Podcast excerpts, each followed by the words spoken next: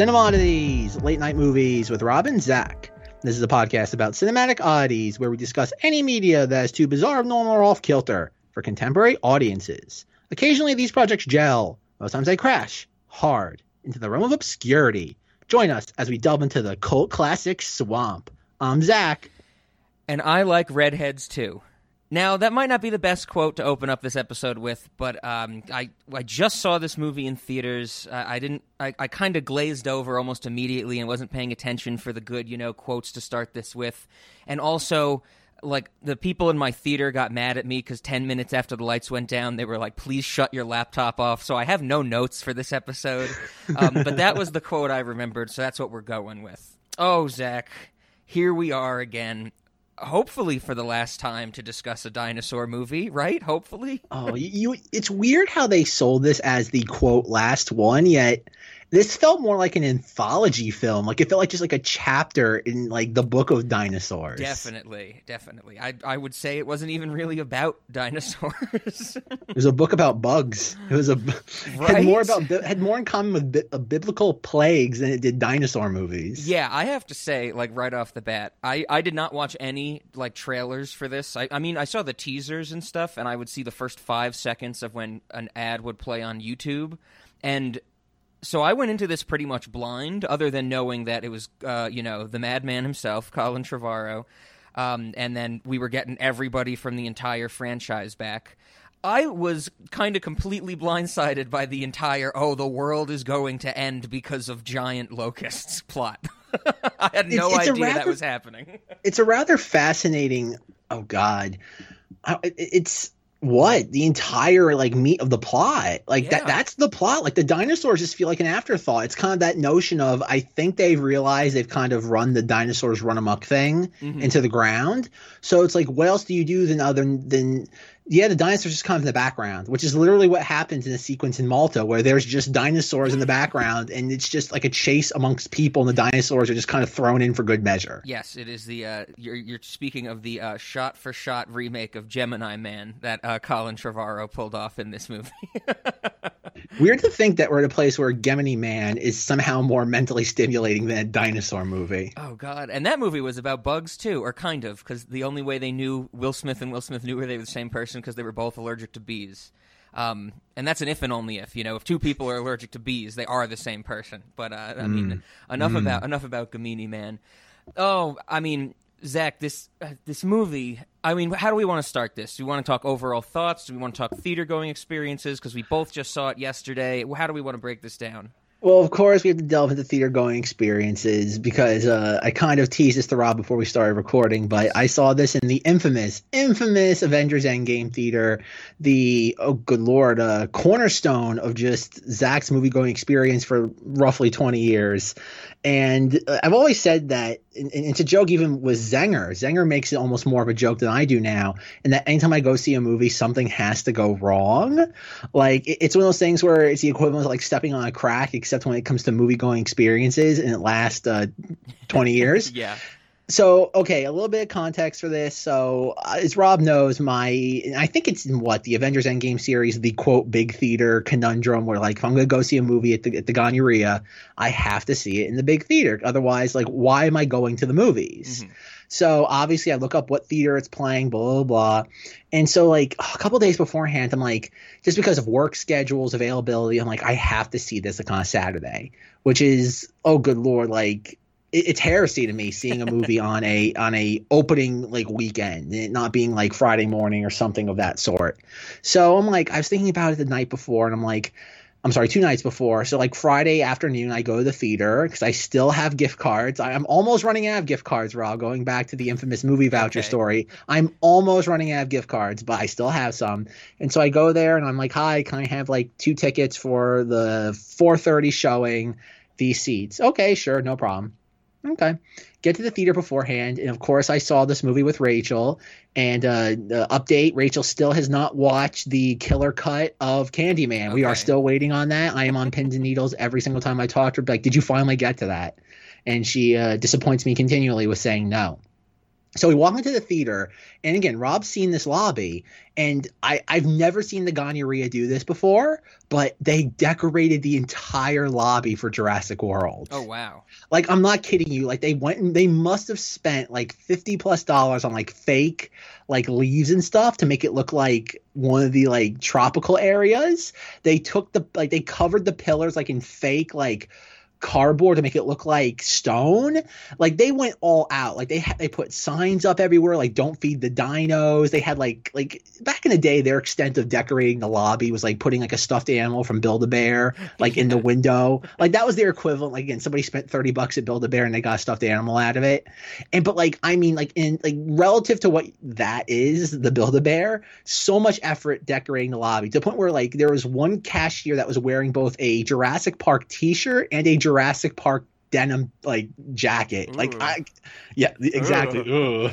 So Yeah. was this just in in the lobby of the like this wasn't Yes. outside of the movie theater? No. So you had to actually have already been in the movie theater to see it. Is what you're saying? Well, the lobby where, where the concession stand is, Yeah, like you don't have to you don't, you don't have to purchase a ticket, but it, it's one of those things where you have to f- walk in. Like they even painted like the glass, like with that, like make it look like dinosaurs. Like sometimes places do that for like holidays. Like they'll do like, I mean, they went all out in a way that I have never seen. Yeah, yeah. Because I'm, I'm just kind of thinking like, what is the purpose of that? Because I I could get it if it was like somewhere else in the mall and you're walking by and you're like, oh, that new dinosaurs movie out, maybe we should go see it.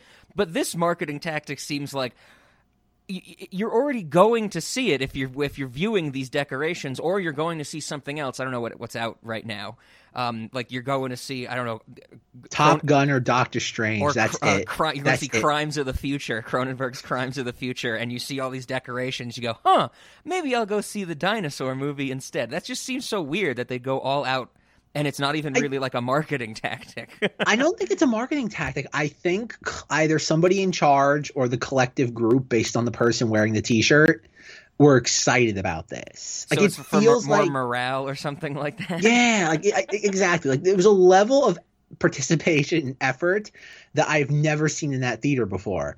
But little did I know that this would all be for naught because when it comes to competence, ooh, ooh. so obviously, uh, because get get concessions, go down to ticket taker. I'm not sure if Rob remembers the ticket taker, not the black guy from the Avengers Endgame series, but there's the very heavy set Italian stereotype guy. okay, I don't think I remember him. Okay, he's been working there since when Sal and I used to go there all Oh, the wow, time. okay. Like so we're talking 15 plus years now. Um, Lord help him for literally having the exact same job 15 years later. Um, I guess when it comes to cushy gigs, just sitting there ripping stubs or now just scanning uh, QR codes. Yeah, yeah. it only gets easier from there. So what happens is, and Rob's gonna love this, is that like like he's there like tearing ticket stubs and scanning QR codes, but there's a what I can only assume is still one of the assistant managers, and I know because this was one of the people who rejected me during the movie voucher story. So obviously my blood is boiling because like all those memories keep flooding back to me. Like it was just the like all those like things that are subtle, buried, or just coming right back to the forefront. And so he rips the ticket stub in half and he goes, Feeder 15. He gives the seat numbers, enjoy the show. Okay. So I go walk up like to the where the theater is, and I realize that the little like like marquee outside the theater, the LED board says Jurassic World 3 p.m. Look at my watch, and it's like 4:15, hmm and my ticket says 4:30 theater 15. And I'm kind of doing one of these like like it, it, it's me, right? Sure. And if it weren't for the fact that there was two employees waiting to clean theater 16 right next to it, I look at them and I go, "What am I missing here?" And they look they look at my ticket stub, they look at the thing, they're like, "Huh, they must have moved the theaters around for showings." Ah. And I go, "What?" And they're like, "Yeah, they must have. Uh, we we're having some issues with theater 14, so they had to like rearrange the. They had to like maneuver around like all the times." And I'm like, I'm like, okay, like this, this is good. Like again, as Rob knows Yeah. how seriously I take the big theater thing. Like this is going to be an issue. So I go back and like the the Italian stereotype man is like he has like I go up to him and I'm like, theater 15, like what's going on here? He has no idea what I'm talking about. But manager lady's there, and she's like, and she overheard him when he told us the location and the t- and like this, Mm-hmm. and she's like, yeah, I figured you guys would be back. It's like, oh god. what, what, what, what, what did you think we were going to do? Yeah. Like walk into a movie that was already an hour and 15 minutes in progress? Was this going to be the Expendables all over again? Where you just thought we would just walk into a movie halfway through? And she's like, yeah, we have an, we had an issue with Theater 14 this morning, and we had to rearrange the show times. And I'm like, well, I kind of wanted the big theater. I'm like, like, like that's why I come here is because I want that thing. Like most of the other theaters are smaller. Mhm. She's like, well, I can get you here for theater 16. It's only a slightly smaller screen. And it's like, I know, I know what your theaters are. You have two. I'm like, I'm like, okay. Now, obviously, because Rachel, for some reason, was very excited to see this, because I, guess I've built up hype that I hate these movies so much now. so there's this weird sort of like like anti hype for her. And so she's like, "Well, I'll, I'll just like I'll get you things for theater 16, like the showings at five. And I'm like, "Whatever." I'm like, I I I don't care. And so I'm sitting there and I'm like, I'm talking to Italian stereotype man. I'm like, what happened to theater 14? And he's like, yeah, the bulb exploded this morning. I'm just like, and like, you know me, I'm like, please elaborate. yeah. And he's like, yeah, like when like you used to back in the day, you could just like open the projector and like replace the bulb, but like now you have to like literally get this very specific mechanism that like takes the bulb out. And when they were doing that, the bulb exploded. So like the theater's completely out of commission until they get this fixed. And it's like, oh.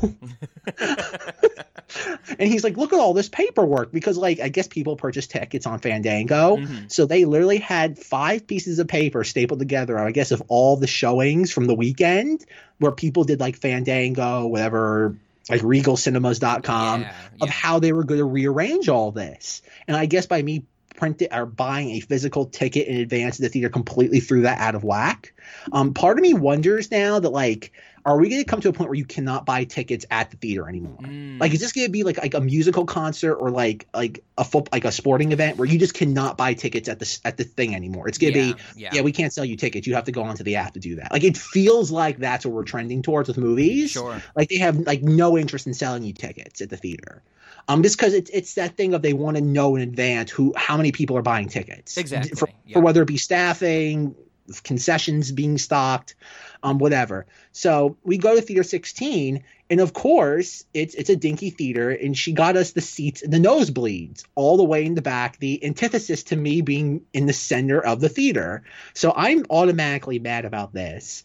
And I'm like, well, what I'll do, I've done it before. I did it when they first implemented uh, reserve seating with Once Upon a Time in Hollywood. I just sat there, waited until like 15 minutes after the movie started. You can check the theater, uh, the seating arrangements. Yeah. And I just sat, and then like, what happened was by that time, like the theater was almost like at least half, if not two thirds full. Mhm. And I'm like, I'm not going to do this now.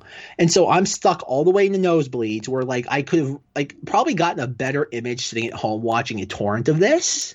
Oh, And I'm okay. just like, it was that level. I'm like, why am I again outside the fact I have a girlfriend that enjoys my misery? It's like, wh- what is the point of any of this? And then of course, sitting in the back, you know that's where all the burnouts sit. Burnouts sit exclusively in the back row. So I get a bunch of dude bros that proceed to sit right next to me. And it's like, are you kidding me right now? And the whole time they're, just like like mouthing off at this like the previews. And thank God that like during like one of the last previews, grandma and grandpa, I I, I guess like bought tickets and they're like, You're sitting in our seats. And they're like, Oh, we just can't sit where we want. oh god. And so they proceeded to sit in the row right in front of where where we all were. And so and the whole time I'm just like, I hate this movie theater so goddamn much. yep. Like it's getting to the point where like, we've joked about it before when it comes to Danbury and how like me driving 45 minutes each way for a movie. At least there, I can have my IMAX theater, and I don't. I, think about it. It cost fifteen dollars for a five four thirty showing at the Ganeria. hmm An IMAX ticket is nineteen dollars in Danbury. Yeah, that, I mean that's not the worst. It's like- difference. And it's like know? again, g- gas prices and mileage aside, it's like there's nothing at the Galleria that is the elevated experience. yeah, exactly. It's there. It's the equivalent of there's nothing else. There's that in the Roosevelt. Sure, sure. So yes, Rob, the Galleria is somehow oh god, my expectations were rock bottom, but fuck, somehow they got it even lower. Never disappoints on how bad it can be. No, right? Yeah. no. that place, you, just when you think they've somehow figured out how to screw me over every single way, sometimes somehow they found another way. Much like in Jurassic World, somehow screwing over Zach finds a way.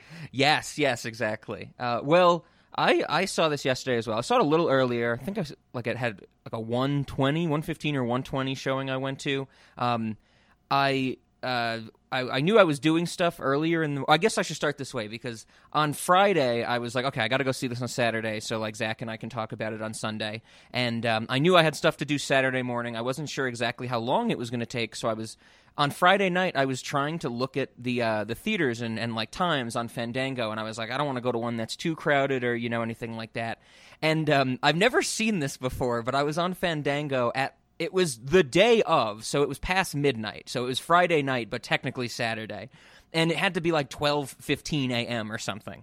And I'm on the Fandango app and I'm looking at the theater I usually go to, and all the times are grayed out. Like you like and I'm like, oh I'm like, are these all sold out? Like that's crazy. Because even the like open caption one was was grayed out and I click on one of them just to see what it says, and it's like this showing has already ended. You can't buy tickets for it. oh, it. it was doing the the day before. Yeah, yeah, yeah, yeah, I've seen that. Okay, I had never seen it before, but I was like, okay, I guess I'm not going to that theater. So I look at uh, another theater in in Fort Collins, and and I find that one, and I'm like, okay, I don't really know and none of them are sold out. None of them seem too crowded, except like the the later in the day ones. And I was like, if I can catch an afternoon one, that'll be fine. I do my stuff on Saturday morning. It ends around like eleven o'clock. I go on Fandango.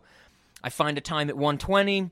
I find a a, a, a theater that's um, you know kind of not too full. I get my seat kind of right in the middle, kind of the seat you wanted, Zach, and like no one else was around me. Mm. Um, and it just kind of worked out perfectly. You know, I ate, I showered, I headed over there.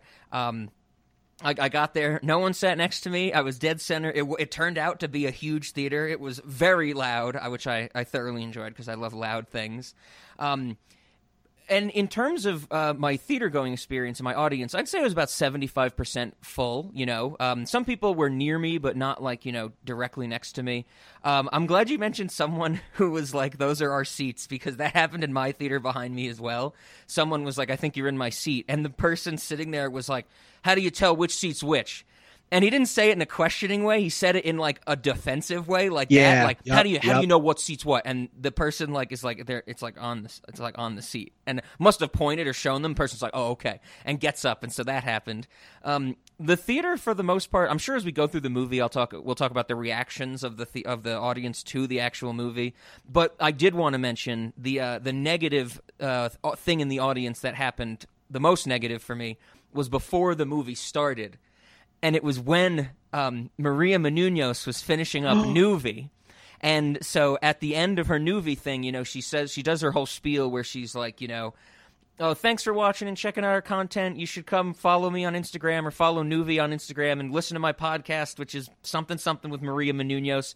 And after every sentence Maria Menounos said, someone in the theater who had to be close to me, I couldn't tell exactly where, just kept saying like Maria Menounos would be like, "Thanks for enjoying Noovie," and the person was like, "I didn't." And then someone and Maria Menounos would say like, "Come follow me on Instagram." I won't. Come follow me on Twitter. I won't. And it's like you know, listen to my podcast. Never gonna do that. And I really wanted to be like, "Don't talk back to Maria Menounos," but I didn't. But I it actually made me upset because I'm like, that's a that's a joke. It's a joke that I've done before. I mean, very I think famously the Alice in Wonderland. You know, that was funny. no, it wasn't. Or I disagree. or that type of thing. But I I was just like, you don't talk back to Maria Menounos, and uh, I was very upset about that. But then there was eighty thousand minutes of trailers. Um, mm-hmm. Mm-hmm. I think three of them were for the new Minions movie, uh, and then the movie started. Yeah, sounds about right. I will say that as somebody who saw, I did see Top Gun Maverick in IMAX. Okay. And and like that was a definition of like a boomer theater, where like half the audience like age was above like fifty five, sure. and somebody was sitting in my seat, and I'm like, like at this point, like back in the day, that would just like my blood would have boiled. And like again, they're boomers, like they're easily sixty. I'm like, yeah, you're in my seat, get out. It's mm-hmm. like it's like I don't even hesitate anymore. And that's the thing about reserve seating, I guess now that like like think about it, like all that was implemented back in like what? Mid to late 2019 and so it never really had a chance to percolate with like non-movie goers because Sure. by that but by what february march like movie theaters were shut down. So it's kind of fascinating to think that like what two and a half if not three years later we're finally starting to see how like dummies understand reserved seating Yeah, yeah. which doesn't seem like a very what steep like learning curve but it seems like it is like it seems like people cannot wrap their head around the idea like oh this thing that i purchased with an explicit number is what i have to do f- what five to six minutes later Right? That's exactly what I think. Like the only way you don't you can't the only way you physically can't know that you have a reserved seat is if somebody else bought the ticket for you. Like when you buy them online, it makes you choose your seat. When you buy them at the theater, like when we went to Candyman, you have to choose your seat. So it's like, how do you not know? You're just like, okay, yeah, I'm just hitting a button, whatever. This means nothing. And it's like, what? What do you think? It's like they're the same people who buy like a a desk or like a dresser from IKEA or Walmart that you have to assemble, and when they're done, they have like three screws left over, and they go, "Huh, they gave me extra screws. I don't need these." And it's like, no, you fucked up. You're an idiot for thinking that. It, it, has to be that it has to be people just being careless and just being like yeah nothing, Yeah. it doesn't matter um I don't or else I think they're playing bingo, whichever comes first. right? Um, right. But yeah, "Ooh, that's I made a line, you know. Pretty much. I know, right? It's, a Timmy Turner Fairly Odd Parents. Like, Timmy, how'd you get an A on the test? I drew a cat. Yeah. was the was the last trailer before the start of your movie uh like a little short of minions standing on top of a building and they're like trying to get their voices to echo and then it turns out that they're like yelling at a dinosaur? Was that did that no, no, that was the last it went on I got a so Minions long. trailer. Oh, got we a had a- Minions trailer. we had a but Minions It's them trying to land the plane. Uh, yes, so we got that trailer, which was like pure chaos, and I think it's a war crime to play a Beastie Boys sabotage in a Yeah, Minions yep, trailer. yep, Um, yep. But yeah, the last thing before this started, my movie started. I saw it at a Cinemark, so I don't know if that it might. It probably is you know chain specific or something. But it was like two minions standing somewhere, and they're like screaming out into the distance. And they're trying to like get their voice to echo, and like one of them does it, the next one like fails, and the other one's like, "No, you have to do it louder." Or I, that's what you gather because minions speak, you know, like some bastardization of Yiddish, it seems. And you know, it, like this minion like screams into the thing, and it comes back with a big roar, and it like pans out, and it turns out that the minions are standing on this building, and it's like there's a dinosaur there, like a T Rex, you know, and the T Rex and the minions just kind of stare at each other, and it hangs for way too long, and then it like cuts to a screen with text, and the screen says like "Enjoy Jurassic World Dominion. We'll see you again soon for Minions: The Rise of Gru, or whatever that movie's called." And it mm-hmm. was just very strange. I had never really seen anything like that, you know, where they were like, "Enjoy this movie, but you better be back for this or else," you know. That's oh, the previews for this were kind of all over the place. The first one, which is becoming kind of like a low key obsession of mine, is the the racist Buzz Lightyear Oh, trailer. yeah. Yeah, we got that where one. I'm just like that. I'm slowly becoming intrigued by because it actually seems like they're doing. It's not different, but it seems like Pixar is at least trying to go outside the playground of just the emotional manipulation. Like they're, they're venturing beyond the Bambi zone. sure. And don't get me wrong, they're they're gonna do their normal shtick. It's just buried a little bit deeper. But like we got that was our like I think second trailer. Um for a PG thirteen movie, the trailers were kind of all over the place. Like we got Buzz Lightyear, um, we got Minions. The one trailer that I just want to touch about briefly was the new George Miller film with Idris Elba as a genie. oh. I didn't get that one. That sucks. That was- I want to see I- that trailer. Okay. that hadn't even bl- that movie i don't know how did not even blip on my radar as like a movie fan and i'm watching this and like rachel started laughing because my jaw was dropping i'm like this this i'm like a george miller's made a new film because all I keep hearing about is how he ca- cast uh, what's her name uh, the, the the space between our stars of our yes, eyes Yes. as Furiosa, and I'm like he actually made a movie and it kind of looks bonkers. Yeah. What? It's, like- it's it's three three thousand years of longing. I've been reading about it. I think. Yeah, it something looks like it that. looks interesting, and I'm just like, like, does this happen still? Like seeing like movies advertised in theaters and it being a novel experience. I'm like, this this has to be wrong. I'm like, where's the minion? There should be a minion in the corner somewhere. Exactly. Where's Steve Carell? Um, no, like that was, like I said, very weird like trailers. Like like I expected.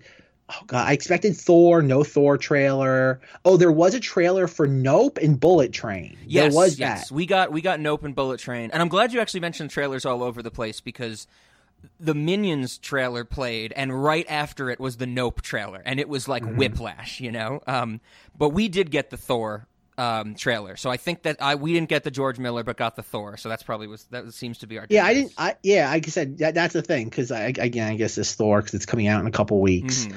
Um, but again, like it feels like again they they this much like the trailers for this film and the film itself.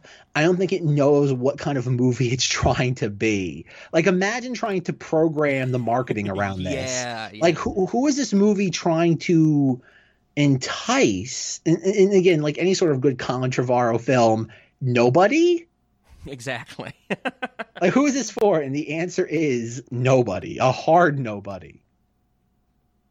I'm I'm with you. I'm with you. I do want to mention that the um the the trailer for Nope that played was one I had not seen before. I'd seen the uh, the first yeah, one, one. like twice. It's a new one. Yeah. Yeah, and Yep. now now I'm a little more. I hated that first trailer because it showed nothing, and it was just like you know, I'm like, is this going to be like like you've been like we've been saying for a while now, the M Night Shyamalan thing of like he's going to get away with showing nothing, and people are just going to go and grovel at his feet, you know, and stuff like well, that. have you have you heard what the leaks like? N- nothing specific, but more just from what I've heard about Nope is that they are doing it. Apparently, from what I've heard, and this is like going back to like why I used to do the Raw back in 2013, is that it's apparently a competently made film. Like it Mhm. is. It's it's not the it's not the Get Out. It's not the thing. It's it's not social justice film. Um, the problem is that they're mismarketing it from what I've heard. Because I've said Oh, they're okay. from what I've read, they're selling this as signs, but in reality, it's Tremors. And I'm like, Jordan Peele doing like like oh god, monster schlock. I'm like that that I can get on board with. Like Yeah. if he's if he's able to learn to peel away the social message or at least make it a little more veiled.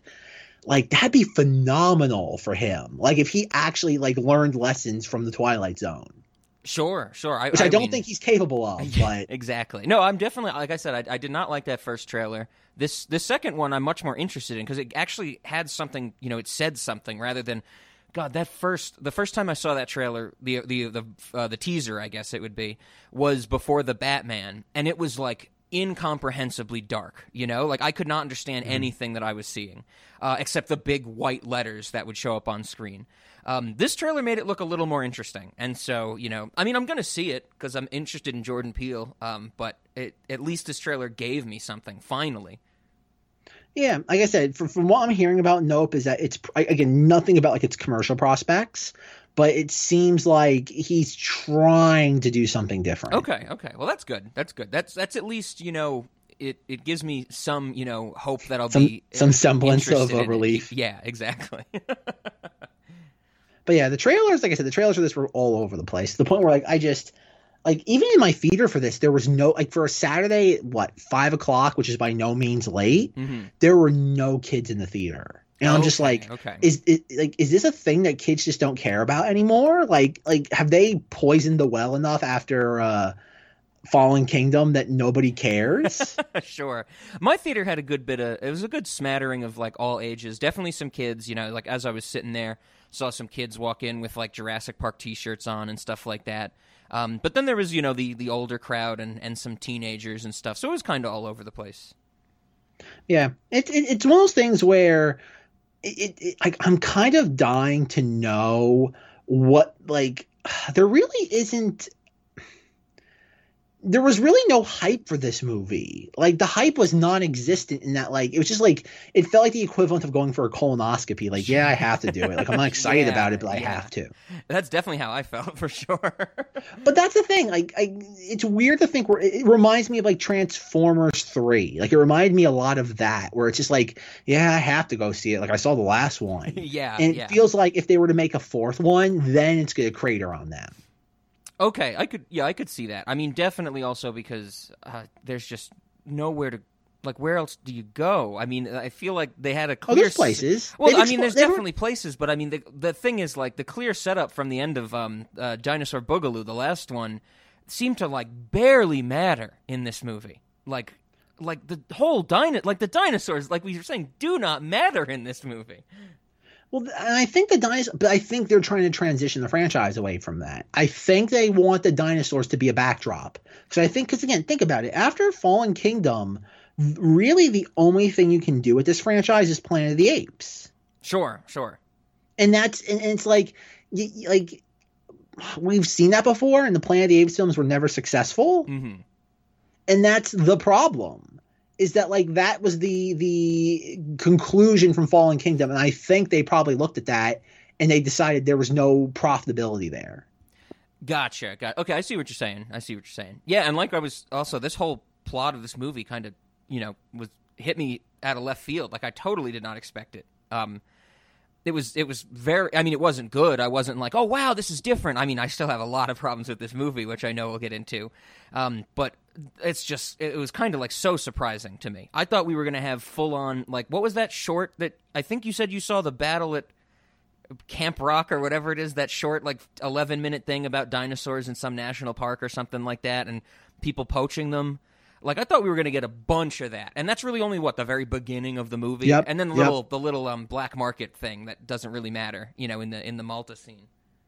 Well, that's yes, that's that's the thing is that the first like newsreel clip of this film, like in the beginning, I was peeing my pants laughing. And Oh, I'm yes. like, yes, I'm like, yes, we're getting this. Like we have like a dinosaur eating garbage next to like railroad tracks, and I'm like, yes, I'm like, I want this, please. And you see all the stuff that's like they have the little like CNBC poll, and it's like percentage of people like how to handle dinosaurs, and the little percentage bar that says just kill them, gross. Yep. yep. Yes, I'm like this. is This is Book of Hank level. I'm like, and then like the movie does not even go near that. Like the issue of these dinosaurs just being like a weird, like tsetse fly problem on society is never really addressed after there again. Yep. Yep. Exactly. Except for the last what 30 second montage at the end. Yeah, and that that is one of the things that confused me the most because movie starts and it's like, holy shit, you know, humans and dinosaurs or dinosaurs into like the human ecosystem and just like the earth ecosystem with all the other animals. It's messing things up. Like nobody knows how to handle it. Like there, there's a whole new division of the CIA that's looking into this stuff. And the, like you said, this whole like opening exposition montage, and then a plague of locusts comes up. Whole movie's about you know the end of the world and how BD Wong has to you know save the world, and we have to stop Campbell Scott from you know being a weirdo, I guess.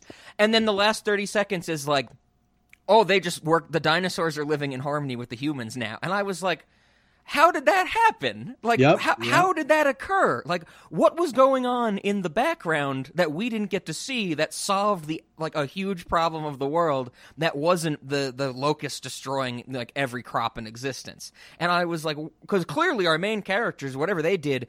Did nothing to help the relationships between like the ecosystem and the dinosaurs. Mm-hmm. It was that mm-hmm. last ending thing was so confusing to me, and I'm like, did Colin Trevorrow just say like, wouldn't it be cool if we had a big dinosaur fish like look at a whale? Like, wouldn't that be cool? Let's just throw that in there. That's but this is the thing though. Like it, it feels like again we have to also look at his career going into this. This is him licking his wounds. oh, definitely. like think about it. he has book of henry that basically like he becomes a laughing stock at that point. Yep, yep. He, he And then he gets- Rise of Skywalker. he he lo- he gets fired off a star wars film which isn't really a unique proposition anymore. And, and and so he has to go back to this. And i think he again obviously because again think about that first movie. That first movie makes such a hard hard point of wanting nothing to do with any of the films after part one Mhm. and yet all this film does is reference things when we get the Laura Dern, Sam Neill, and, uh, and Jeff Goldblum. Yep, yep. All it does is reference continuity from the latter two films of the franchise. And that's and it's so strange that like Trevorrow, who's known for giving the middle finger to the establishment, is forced to go back to the well. Um, even like he even has his little cute little jab too, where at some point someone turns around and goes, "Jurassic World sucks." yeah, Jeff like- Goldblum. He's like Jurassic World, not a fan. You know. exactly and it, it's it's so like if you didn't outside of a couple moments here and there you'd swear this was like a brett ratner film this Right? feels like Yeah. like just like nobody made this movie it felt like they just hired a second unit director to tell the actors where to stand and then a bunch of executives over the course of like a month they said like okay we'll take turns like piecemeal editing it Yes, I, I completely agree because the the two things like structurally about this movie that confused not confused me, but like baffled me the most is that so many events happen because of pure coincidence. Like, why does um the the pilot join up with Claire in Malta? Mm-hmm. Well, she just seems to she just happens to be walking by on the street when Claire is dangling from a balcony, you know. And so so many things happen coincidentally. The woman in white, I, I don't know her name. The she's a very strikingly strange looking woman. I A- didn't you mean a- Asian Lady Gaga? I, I I guess that's actually a really good way to put it because in the her first scene in the car when it's real close up on her face talking to Campbell Scott, I'm like, is that Lady Gaga? So that's actually a great way to put it. But like, how does she get caught? She just happens to walk into frame when like Chris Pratt and the uh, and the other guy is there, you know. Um, and I'm just like, so many things happen coincidentally, and then two, on top of those coincidences occurring, everyone in this fucking movie seems to know who each other is. Like when when like Alan Grant and um and Ellie Sadler are in like the biosyn trying to get the um the uh, sample from the locust, Maisie pops out of like a door, and they're like, "You're Maisie Lockhart. You were a big character in the last movie. We know everything about you." And I'm like, "What the is going on?" And even Yep. Jeff Goldblum is like, "Maisie Lockhart, good to meet you." And I'm like, "How does everybody know?" I know she was in the montage of the um the news thing at the start, but it's like they all know each other. And then the whole thing with Laura Dern being like, I knew your mother. And it's like, you know, okay, it's just so forced in and piecemealed is the best way to put it. Like, everybody knows each other, everything happens coincidentally. Like things just happen off screen and time lapses like for no reason.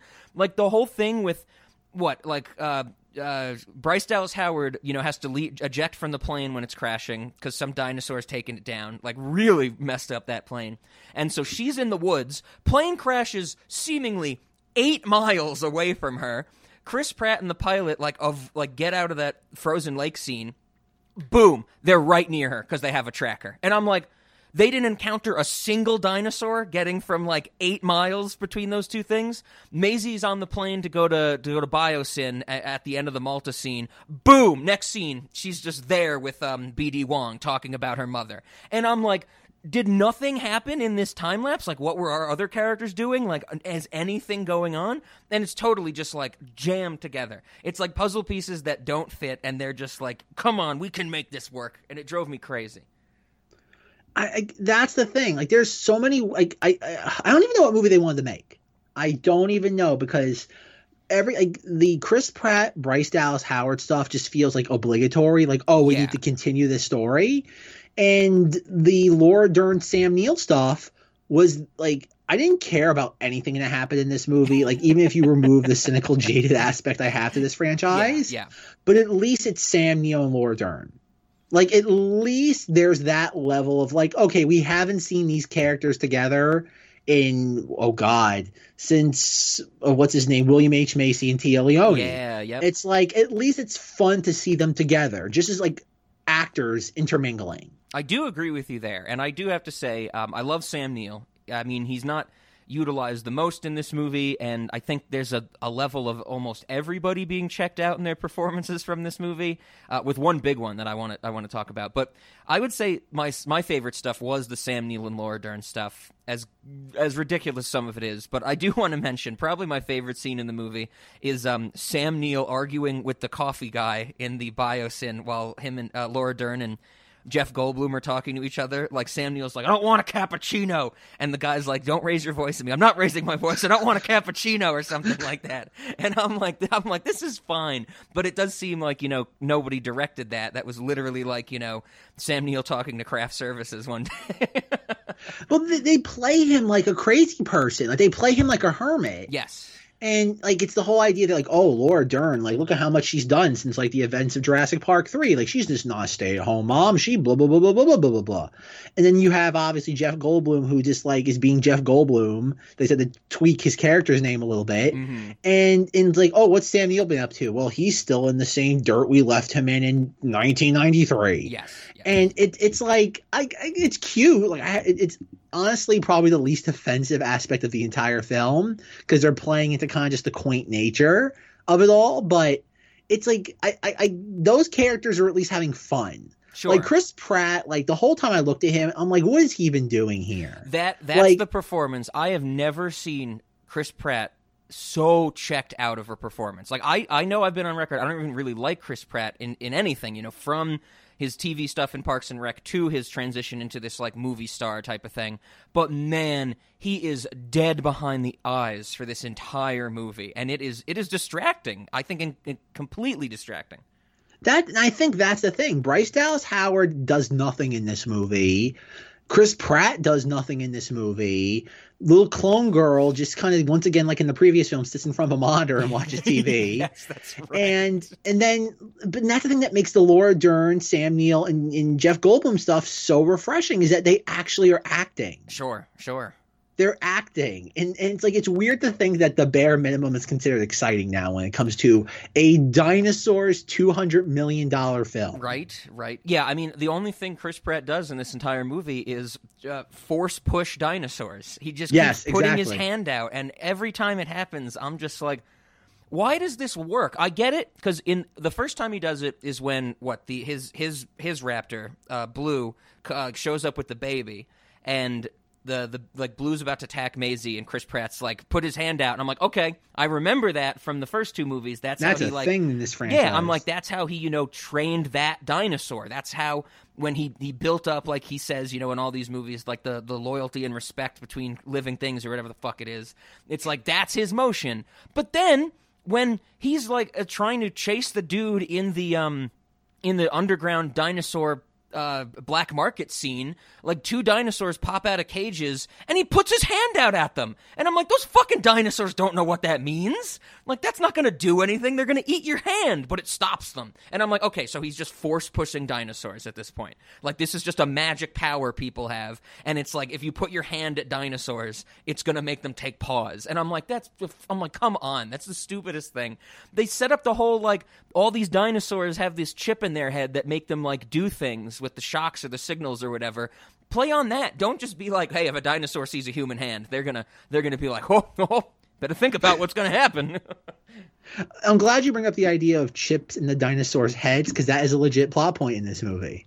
And only comes up twice when it's introduced and when they're used to get them all back to the the arena you know the um which which the, has no dramatic payoff right? yeah exactly.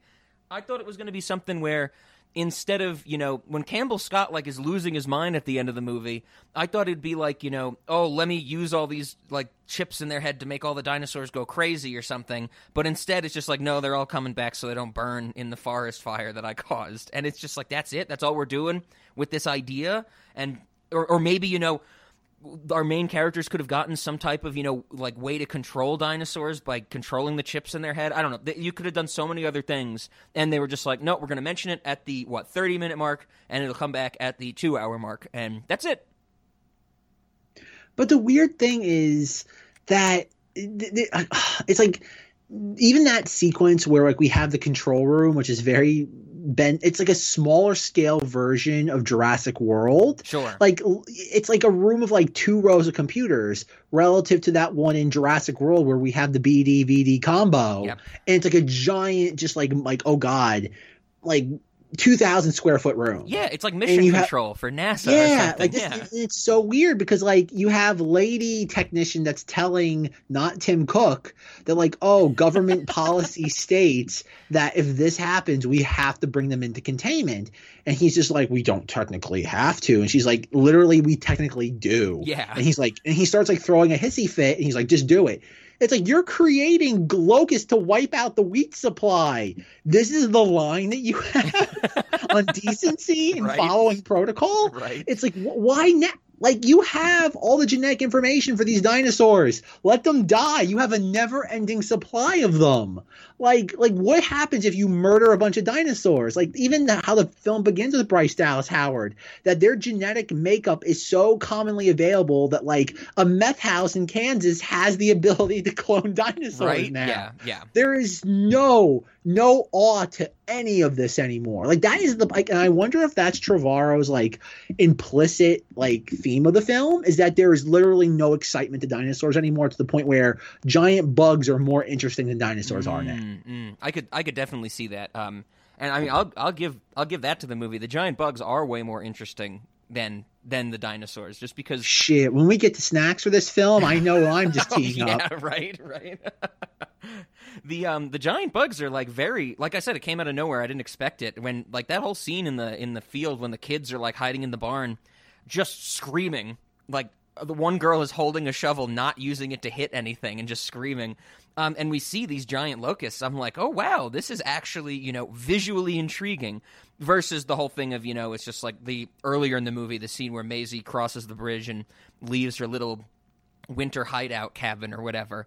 And she just sees like the two giant dinosaurs in the logging company and, and being led away. And i'm like okay you know they're doing the majesty thing again of the uh, oh man aren't these creatures so like crazy to see and just the bugs are way more interesting. Even the moment when we see the like oh god uh, campbell scott lights the bugs on fire and they somehow break out of the containment Yeah, chamber yes, which exactly. is funny Key- as hell. and just somehow, having a yeah. Yeah somehow. And we have a swarm of flaming bugs and that somehow what incapacitates numerous vehicles? Yep. A, a flaming bug. And you just sit there and it's like like that's the sort of Trevorrow schlock that I miss. Yep, is yep. the idea of a bunch of flaming bugs just incapacitating everything. Yeah, no, absolutely. That was that was also very interesting. I mean, knowing like when when fire was raining down, what in the last movie it was because a volcano was going off, if I mm-hmm. remember correctly, and this time it was bugs. You know, some of them are dying and falling, some of them are still kind of you know just just smoldering and flying around, and it is it's that goofiness, but I'm still kind of fine with it. You know, I mean, isn't there ever in one scene like a dinosaur pops out of the out of the like terrain out of the um the forestry or something and like eats a, a burning bug or something like yep, that yep. like that's the sort of stuff that I wish we got more of. Like I want that yeah. level of schlock. Instead, we got like just like it's like oh god, vacuous Trevorrow, which is something I like. Even safety not guaranteed is he this checked out. Like he like I have no idea. Somebody who co-wrote and directed this film, he either was told to to really reel it in, or he was just so checked out that he he wants nothing to do with this anymore. Yeah, yeah. I really don't know. I mean, um, I, I of course we're not in the uh, in the headspace of of of uh, the madman himself, but I could definitely see maybe maybe like some combination of being checked out and trying to you know appease studio executives so he doesn't you know stay in director's jail for the rest of his life after Book of Hank type of thing. It has to be that because it's just I, I- I don't know because he did not make like there's a certain level of like if you look at Jurassic World and just his writing style and that like he he really hates the the norms and the pillars of of what is considered like oh what we have to do Mhm, mhm. Like we can't ignore that he co like, he co-wrote the second movie. Yeah, yeah. and yet there's there's none of that here. Like there's it, this does not even feel like like this even Jurassic Park 3 had dinosaurs in it. Like it feels like like I honestly cannot imagine any studio executive looking at this outside of the fact they wanted to keep the budget down and wanting to be happy with it. Ah, like this sure. feels like the dinosaurs being cut out of it. We're just like okay we can at least save some cost somehow. And even the dinosaur stuff like all the dinosaur fights quote unquote could be very very easily excised from the film. Like do we really need a moment of the the same T-Rex from the 93 film eating the carcass of a deer only to get shooed away by a bigger dinosaur? And then at the very end have the T-Rex fight the villain dinosaur and then like they they oh god team up with Freddy Krueger dinosaur like yes, yes. And like, wasn't the it new feels so dinosaur misplaced. was I, I I mean I totally agree. Um it, it's played as like this climactic moment, like the end of the saga of this T Rex type of thing, of these of these giant carnivores, because apparently that's what is the most interest for people who do enjoy dinosaurs, which I don't. I, I guess that means that's the most interesting ones. Like you know, of course, T Rex is most famous, I'd say, but I wasn't one of the dinosaurs in this movie supposed to be the Joker. Wasn't that wasn't that the news article for a while that Colin Trevorrow was like, I want to make the new dinosaur like the Joker dinosaur? Didn't we talk about that like months ago?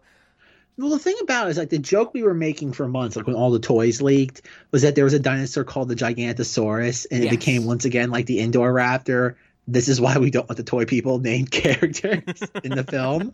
Um, but like they don't even call it that. It's called the Gigasaurus, and I'm like, clearly the prefix on that can't be ignored. Yes, It can't be ignored. And the fact that like both uh, Jeff Goldblum and Sam are like, this is the largest. Like what? 2 or Mhm. three times in the film, they explicitly say, and I quote, "the largest carnosaur to ever walk the earth." End quote.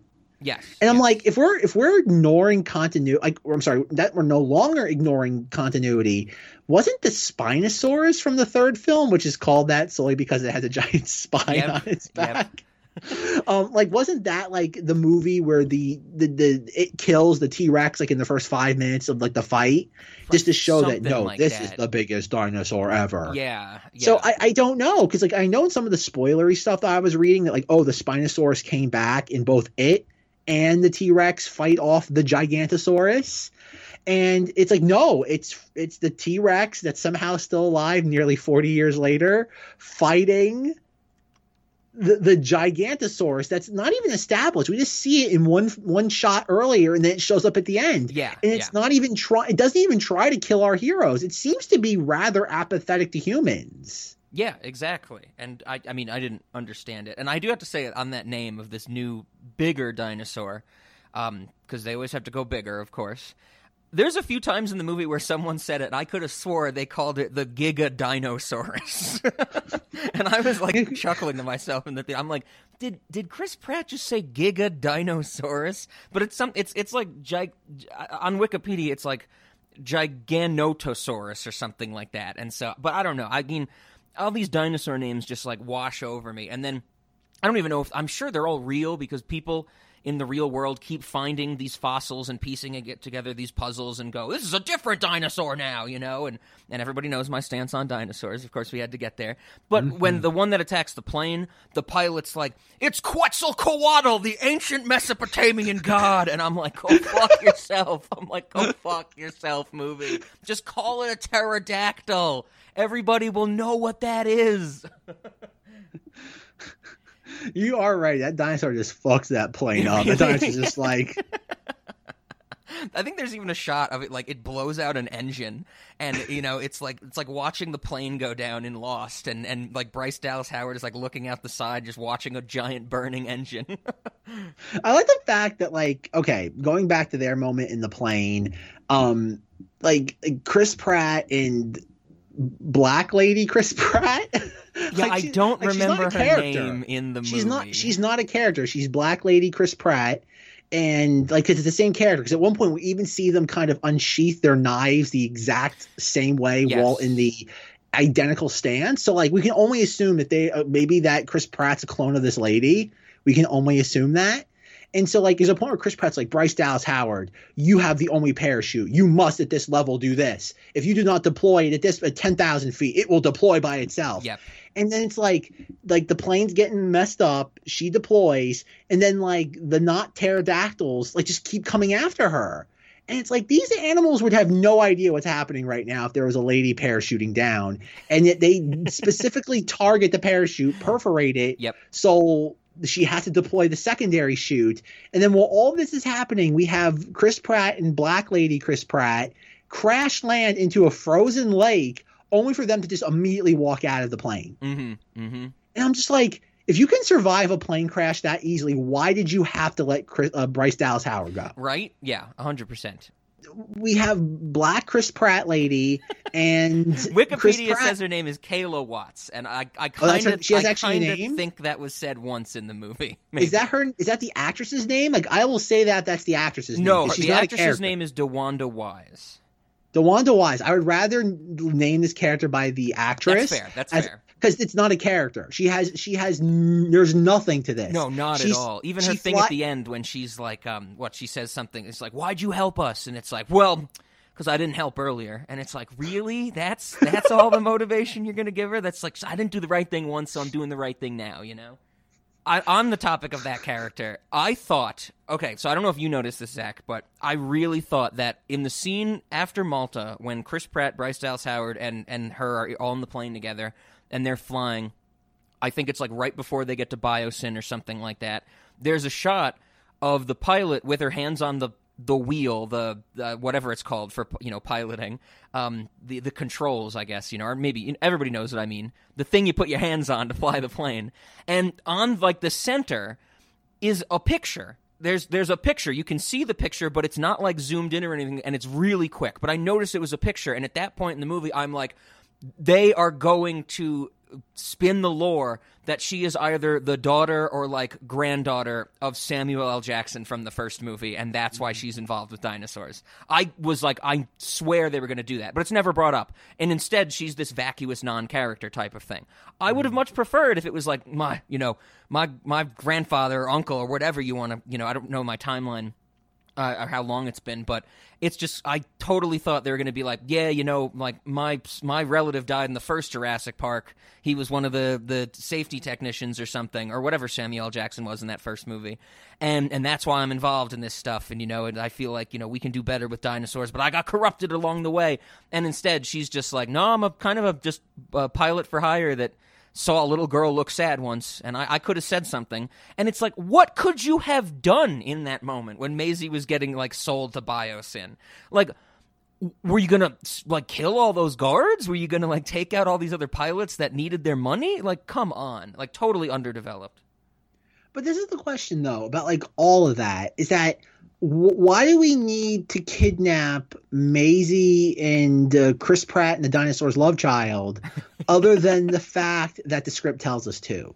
Like BD Wong's things like, oh, we need to kidnap these children, this child, because she has the blood in her to like, oh, if we inject her blood into a giant bug, it will kill all the other bugs.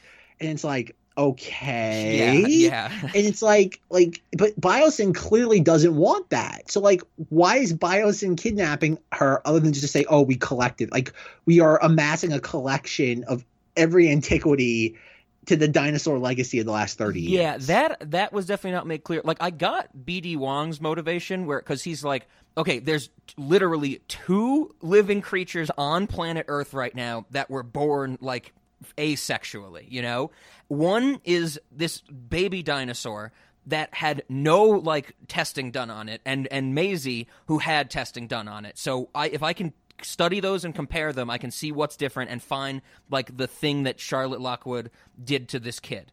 And I'm like, I get his motivation. You are right. I have no fucking idea why Campbell Scott wants Maisie. Because e- there's even a point where Campbell Scott's like, "Do you think Maisie could be the answer?" And Henry Henry Wu, you know, BD Wong's character, is like, "He, she absolutely is the answer." And I'm like, to to the thing that Campbell Scott doesn't want to fix. Like, w- there's no Mm-hmm. line that explains what BD Wong is lying to Campbell Scott about. Like, we need Maisie because then we'll be able to make money on our pharmaceuticals or something. Like that never happens, and it's so confusing. Well, even the whole thing with BD Wong, like BD Wong in the first film is like the mad scientist. In the second film, he's the mad scientist that's like, you are underselling these dinosaurs. I can buy a house, a very, a very bad house for these prices. Yeah, why is it going to cost more to buy the crane to pick up the cages we are putting these dinosaurs in?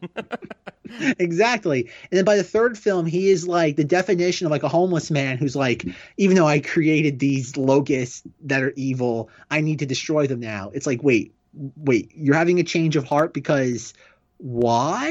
And why are he's you gonna creating end the world? I mean, it definitely it came across to me as they're trying to do like this is his redemption arc in this movie, or his redemption arc for the entire franchise, all six movies, even though he's only in what one, four, five, and six, you know. Um, and it's like, yeah, but you flesh that out a little bit better, especially when you have someone like BD Wong, like do something with him, you know, utilize him because he's very good at acting and and you know portraying these things. But instead, he just kind of is like, you know, I'm here to dump exposition, and then I'm here to be like the um the package, like the uh the the uh you know. Uh, escort mission at the end. They have to make sure they get him out without him getting hurt because he can't defend himself. And it's like nobody can fucking defend themselves against these things. Well, that's the thing. Like, he's not trying to redeem himself for the acts of the past. He's redeeming himself for something he did at the very end. It's like murdering like three or four like cities of people, and being like, you know, that last family was the, like the straw that broke the camel's back. And it's like, well, well, you mean like this is the thing that made you realize everything you've done your entire career is wrong? Nope, just the last family. Exactly. Like uh, that, you're it's like, exactly oh- right. They should have fleshed that out a lot more. Like he should have had a thing where it was like you know, because there even when he pops up at the end out of nowhere, when uh, like the whole Biosyn like place is going to hell. Jeff Goldblum is like, oh no, not him. Like it's always him. Like he's bad. Like you should have even had a little line in there where BD Wong could have said something like, you know, they could have thrown it back to the first movie when you know BD Wong is like, "Well, we're we're scientists, we're going to do whatever we want," and Jeff Goldblum says, "You know, you you you thought so hard about if you could that you didn't think about if you should." They should have said something like that. Like BD Wong should have been like, "I should have listened to you," you know, what forty years ago or whatever it was. But nope, they're just like, "I I just got to study these things." and save the world. And that's the point of this movie. You know, fuck all these dinosaurs. I just got to save the world from these locusts. But this is the thing. Okay, going back real quick, like you mentioned with Jeff Goldblum, is that he like we we talked about it and I think on our Jurassic. I for lose track, Rob. It's we've talked about more of these movies than we should have. It know, feels like it's I up there know, with like right? Hack Snyder level nonsense. Like all the directors that we still have not covered, and yet somehow we've talked about how many dinosaur movies on this podcast. God, I, I Uh, think I think four now. Did I, well, I know we did Jurassic. Did we do Jurassic World on here? Yeah, And we did yeah. it on We did Jurassic too, World. yeah. We did Dinosaur Boogaloo. We did three. Um, we did Jurassic Park three Yep. for the fourth year. Oh God! But like, it goes back to the things like this film is clearly acknowledging continuity, and it's like, are we gonna acknowledge the fact that like, like Jeff Goldblum wanted nothing to do with these dinosaurs by the second movie, and yet somehow at the end, because remember he's at the very what he bookends Fallen Kingdom, Dinosaur Boogaloo, and like. Yet somehow he goes from warning the world about like the perils of dinosaurs to like, yeah, I'm gonna get in bed with these people. Yep. And then there's the weird thing too of like, oh, he's a mole. He and yet no, he's not. It's the guy who like Right? recruited him as the mole, Yeah. and Jeff Goldblum's just there because he's Jeff Goldblum. It's like why not just get rid of that other character? What's his name? Ramsey, I think. yeah, yeah. And it's like why not just take that character and merge it with Jeff Goldblum's character? And yet I I also love the idea. I couldn't help but chuckle. This feels like Trevorrow nonsense, and that like we have this think about it, everything about these dinosaurs for the last 30 plus years about is about like genetics D- reading dna and yet every single lock in this building can be unlocked by an apple watch. Right, right. it's like you have like everything is bioengineered. Why wouldn't you have the locks? Like we live in a world now where having your eye scanned or your fingerprint read has been technology that's been at disneyland Mhm. for 25 30 years yet somehow somehow in dinosaur futurism land no we need little like qr scanners and i'm sorry um rf scanners. And i'm just like this is this is like nobody cares. Like it's it's blatantly obvious nobody involved with this movie cares. Exactly, exactly. And um, it it it it's it's baffling. It's absolutely baffling. it's but like this is the thing i want to ask this is where it gets get more into the philosophical okay. is that how do you go from in 2015 Jurassic World making 1.6 billion dollars to 7 years later where nobody involved cares how, like how do you just become so indifferent Yeah, I, I really don't know. I mean, I I think this should have been, you know, like it, uh, like you're right. Even you said before about the the marketing on this was so, you know, kind of like lackluster. I didn't even see that much for it. You know, I saw more marketing for the Jurassic Experience, which was like a walk around uh, like animatronic exhibit in, down in Denver, than I did for this movie. You know, and I. I this should have been they should have been playing this as like the you know end game of the dinosaur franchise that we're bringing everybody back. There's going to be you know a big conclusion to like how is the world going to live with dinosaurs finally, and it seems like it just got it, like we're missing a movie. Like this whole thing about Locust should have been part seven of this franchise. it doesn't like this is the thing though is that like I I honestly when I say this I'm not being hyperbolic I think if you would have sat there done a focus group and you take a bunch of 10 year olds and put them in the room with some dinosaur toys from the mm-hmm. franchise and you watch it's kind of the equivalent of if you put enough monkeys in front of typewriters you'll get Shakespeare I think if you just do that you would have gotten a better film like sure of course you have to refine it and you got to put dialogue to it Sure. but I honestly think if you would have emptied out a toy box of all these characters and all the corresponding dinosaurs, you could have gotten a more interesting film. Like I- think about I it. We have a dinosaur movie where the dinosaurs aren't even the main plot. Mm-hmm.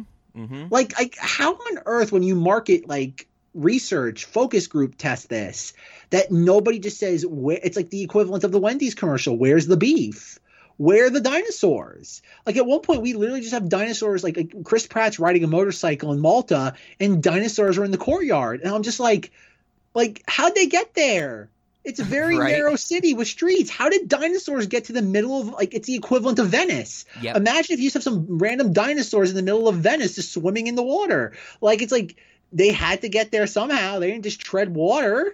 Like, like there's just so much where I'm just like, like Yeah. did something happen? and they also got on- there from underground. You know, they were all Yes. kept in this big underground. Um, God, the only thing I could think of in the Malta black market scene was the black market scene from Pacific Rim from all those years ago, Oh, God. right? Ron Perlman's there just selling the skull of a kaiju. Yeah, exactly. I expected that for sure. I, I, I, that's I think my biggest thing about this movie is that like for like I'm not kidding when I say that throughout most of the two hour and twenty minute runtime of this film, I was like bored to tears. Like my Very eyes literally so. started tearing up, and I had to like get a tissue and just be like, "Will this please just can something happen?" Mhm. like I was so bored. Like I walked into this movie very similarly to how I did like Fallen Kingdom. And that like, oh God, like I, I'm dreading this. Like I'm seeing this as some misplaced sense of obligation. And like as I'm watching it, I'm just like and, and especially toward the end, I'd say when we have the, the T Rex and Freddy Krueger dinosaur versus the Gigantosaurus, I'm I, I kept having flashbacks to that quote final battle of Jurassic World where you have the T Rex against Jason Voorhees dinosaur. Yep.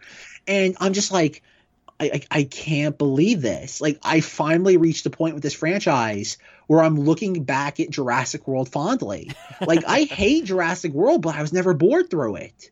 Like there's always something happening, even if it's for the worse. And it's like I'm like I've reached a point where I'm longing for that. Yeah, no, Like, I'm, I'm not. I'm not. There's something to be said about feeling yeah. something, even if it's anger versus just numbness. Yeah, yeah, I have to agree. I was also very bored throughout this movie, and I knew the runtime going into it that it was what two like two hours twenty, and, and, Yeah, with credits, it's it's going to be a little less. Um, and I definitely did not stay for the credits, um, but I was just like, oh my god, like what is? It takes so long. There's so much going on, and then because it's like they had to. I feel like they just had to not had to, but they felt maybe they had to hit all these beats of like, okay, we got you know the the legacy characters are back together in one storyline. The other storyline is like our new characters are all together, but then they all get split up, and then you know they kind of they kind of blend, and Maisie ends up with the legacy characters, and then they finally all get reunited, and there's still like fucking eight hours left in the movie, and then mm-hmm. you know, and I'm just mm-hmm. like, oh my god, and it was it was it was very much a drag. it's it's the, the thing that kept me going is that every 20 to 25 minutes you get Laura Dern and Sam Neill doing something Sure. And that kept me going because it's, it's just fun to see them together again just interacting. And the whole time i'm just like like it was one of those things where i'm like sam neill just like give laura dern what she wanted in jurassic park. I don't care if she's in menopause. Give her a baby. Like give laura dern a baby. That's all she wanted from you was a baby. Give Yep. her a baby. Like take chris pratt and the dinosaurs love child and just hand it to her. She wants a baby from you. And that's all i wanted. Because like rob i have to ask like one of my favorite Robisms of all time is your breakdown of the Oh, Jurassic sure. Park franchise, where the first film is about Uh, have a family, have have children, family. have children. Second Really. film is about having children. Yep. The fourth film is about having children. The fifth film is about having clone children. Yes. The third film is about that raptors can talk, which which is a big part of this movie for sure. But Rob, I have to ask now, after four years of anticipation, what is the point of this movie? That that locusts can catch on fire? well, no- Giant bugs can be so- incinerated? Uh, well, I think that's a, that's a big part of it, and that, that is important. That um, some locusts are resistant to fire, and also some locusts, even though they've already been burnt to a crisp and are dead, when a server room reboots, it reboots the locusts as well. Um, that was a very confusing scene to me. That Laura Dern and, and um, Bryce Dallas Howard are like creeping over the the dead. The dead. They're dead. They're smoldering. They're not moving at all. And then they turn off the power to the server room, and they're like, "Oh no, it's rebooting!" And then boom, all these things just come back to life magically. And I'm like, "What? You walking around them didn't like were they asleep? Like what was the implication there? Um, but no i'm glad you asked this because as i was watching the movie it's so long and there's so much going on. I was definitely like you know is this going to be about you know you have to have children? And i think and i think it's not about that. I think that after what the four movies in the franchise that beat that into your head that the point of living is to reproduce. That is the point of all those four movies except that well it has it in the third one but the third one's more about how raptors can speak to each other as we said they finally did something a little different and they said once you have that child, once you have reproduced, the only thing that matters is protecting that child. Uh, that's what I think this movie's about. Is that what it is? So we, we went from the importance of what eighty percent of these films is have children to protect children. Maybe maybe the maybe the better way to put it is now that they've beaten into our heads, this franchise has beaten into our heads that you have to reproduce. Once you have accomplished your singular goal in life, because this this franchise also says you can have no other purpose in life other than to reproduce. Once you've reproduced, your main goal becomes make sure your child survives so they can reproduce. Mm. That's what I think this gets at because so much of this movie is, oh my god, we have to protect Maisie. Like it, that's the only motivation Mm-hmm. that um, Bryce Dallas Howard and Chris Pratt have. We have to protect Maisie. We have to protect our child. And there's a whole thing with like, you're not my real mom at the beginning and stuff like that. Um, and then you know, even you get the stuff with uh, Chris Pratt saving baby dinosaur and stuff like that. And it, the whole thing is just like, even with BD Wong, they're like, well, he has to save the world because if the world ends, then nobody can reproduce and that's the whole point of life and you know it, Mm-hmm. it, so that's what i think it's like we have to make sure Maisie can grow up and have her own clone baby one day because that's the only reason she's alive I have to ask, considering so many aspects of this franchise that are just kind of disposed of. Oh man, here comes the plane. There's a pterodactyl attacking the plane right now. Rob, can you hear it? Quetzalcoatl's on us we need a we need a sacrifice from, from ancient Mesopotamia. Um, but considering that the Jurassic Park franchise is known for discarding elements that it doesn't want to acknowledge, Mhm. why couldn't we just do away with this Maisie character? Why is this character important? Like they make it because remember the big mystery from the second film was oh they cloned a little girl from dinosaur DNA and it's like okay like that's an interesting question yep and then immediately in this, it's like, oh no, no, no, no, she didn't use dinosaur DNA. Her mother cloned her because plot. bd wong says she used her own what um uh, Maisie says something like my my grandpa what I think James Cromwell from the last movie was yeah, like yeah. James Cromwell tried to clone Babe, but that didn't work. So he cloned me out of my like at, to like look like my mother. And BD Wong says something like, "No, your mother like cloned you with her own DNA."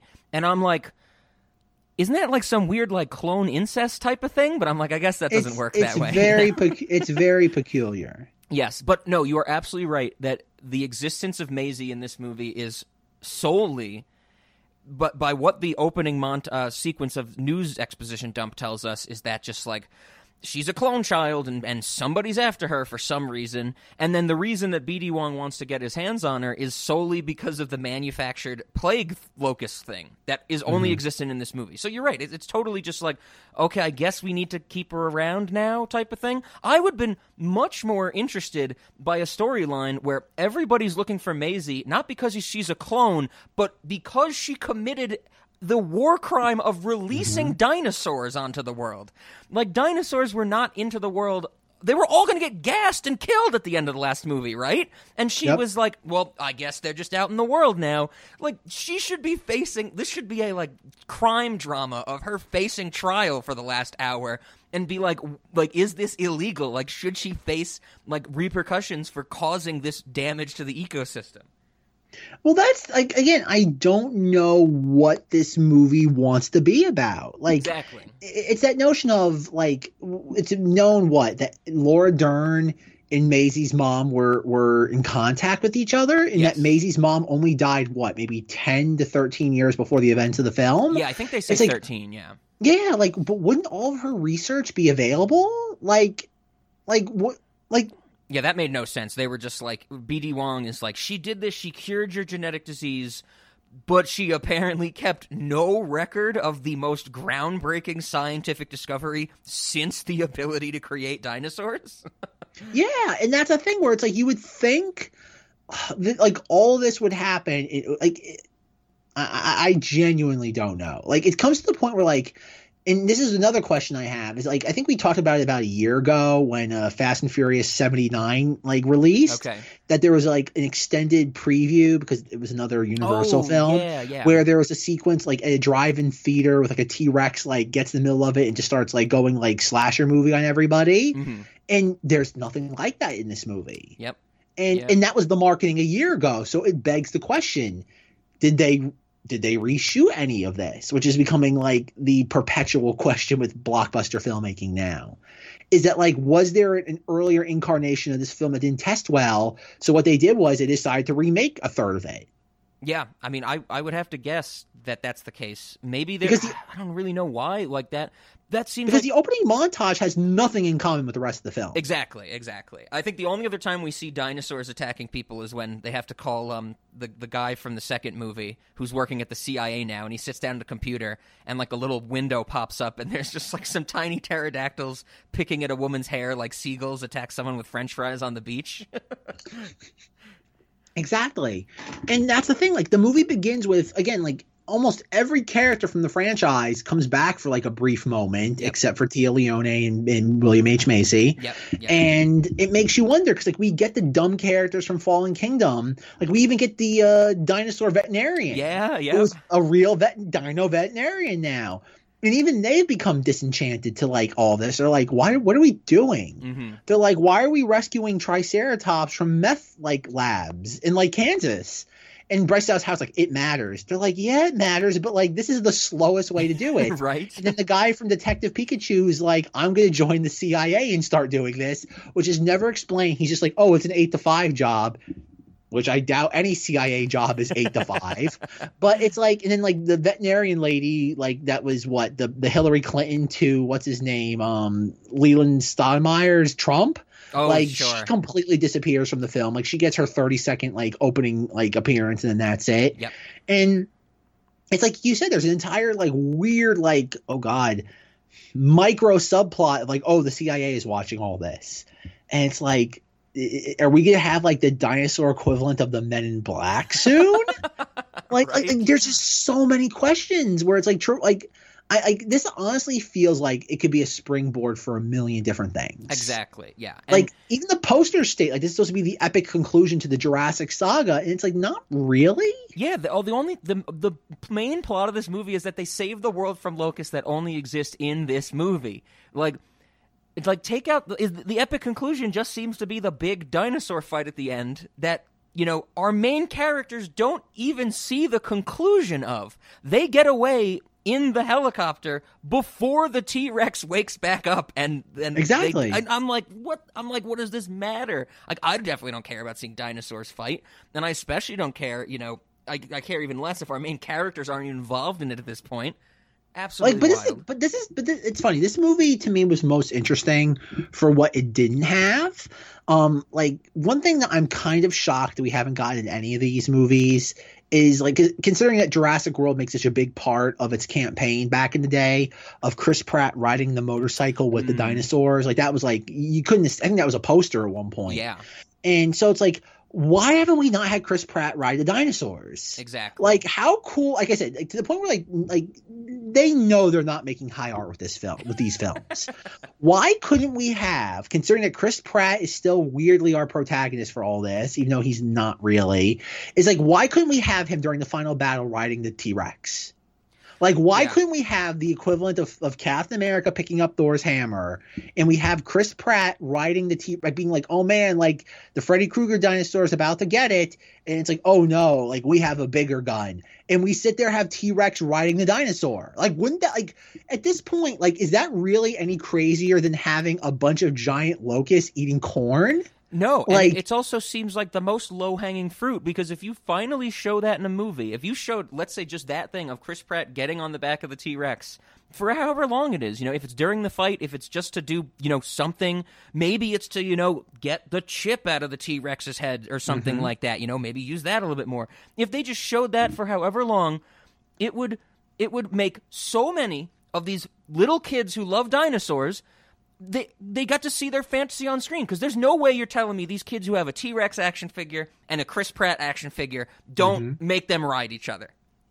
Uh, you know, you know what I mean. But they're they're riding each other.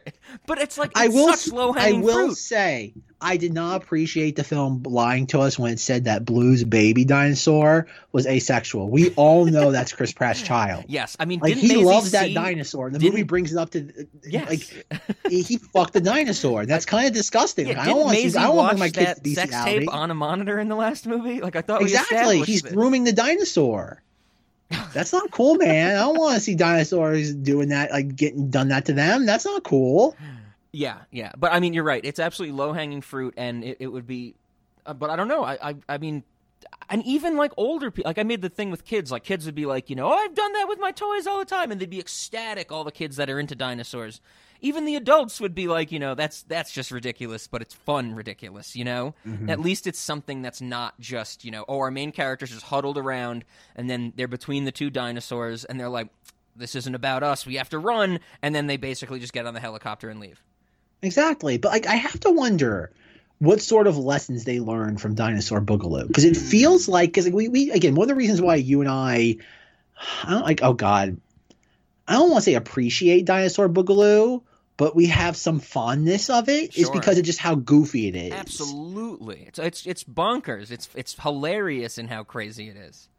and I think they they stepped away from that. I think the lesson they learned from that, even if it wasn't the main reason why, was that people want these dinosaur movies to be very sober. Sure, sure. And I think, but like you also have moments in this where Asian Lady Gaga has the same mechanism. From remember from the indoor, remember the Yep. Indoraptor special power was that like if you shine like a flashlight onto something, it would attack it Oh yeah, and and the dinosaurs in this do that as well. And it's like like and there's numerous points in this where Asian Lady Gaga shines her like little red laser pen dot on things and the dinosaurs aren't even looking. I'm like, does it count? yeah. Like like do they just know? And I'm just like this none of this makes sense. It's like like what is happening right now? And it's like like who is Asian Lady Gaga? Where did four raptor trained raptors in a crate come from? Yeah, and I'm like, oh maybe thing. these it's like maybe these are the ones from the first Jurassic World. Like, nope, they all got blown up. At one point we see a dinosaur get blown up with a bazooka yes. which is still one of the funniest things ever. and it's like, oh wait, so people are what learning from what Chris Pratt did back in the day? And it's like, I, I guess like the film just establishes that like there's a black market. We get the Star Wars Cantina equivalent of this, Mhm. where we have a bazaar of dinosaurs. And yet somehow there's a ladies' room in the bazaar, as if it's like like a thing in Disney World. that is really ridiculous, isn't it? Like, and the setup for that scene when Bryce Dallas Howard meets uh, DeWanda Wise is just Bryce Dallas Howard is washing her hands. Exactly. it feels like a scene from like like oh good lord a Julia Roberts comedy. Right? It's like I know, I know, I'm, we're looking for Maisie right now, but I just got, just got to wash my hands. You know, this place kind of icky. But like, it's the idea. Why would a black market for dinosaurs have restrooms? Exactly, That's yeah. not how black market anything works. It's not Disney World, and yet, like, I, I just, I, I don't know. Like, none of it makes sense. It's all just baffling, and like, but not even good baffling. Whereas, like, exactly. yeah. I can still remember all. Like I've only seen Dinosaur Boogaloo, I think, twice, maybe three times. And like, there's all these moments from like where the Indoraptor is like at the end of the film, like on top of like the building, and it's like howling at the moon. yeah. And the soundtrack, it's really intense for really no reason. And there's all these moments. And yet, like, there's nothing like, there's no moment like the Indoraptor mm-hmm. winking into the lens when Leland Steinmeier is trying to pull its teeth out. There is not even one moment in that, like, in, similar to that. And I'm just like, like, w- like, even Jurassic World had its goofy moments. yeah, absolutely. I, I'm, Like this didn't this didn't feel like a Trevorrow film. Like say what you will, like as much as I dislike him, he at least has its moments of levity. yes. And there's none of that in this movie, other than maybe where we have Campbell Scott, not Tim Cook, like just like going, Ugh, ugh, ugh." like he starts just growling for no reason. Yeah, I wanted to Yeah. ask you what is up with Campbell Scott's performance in this movie. I don't.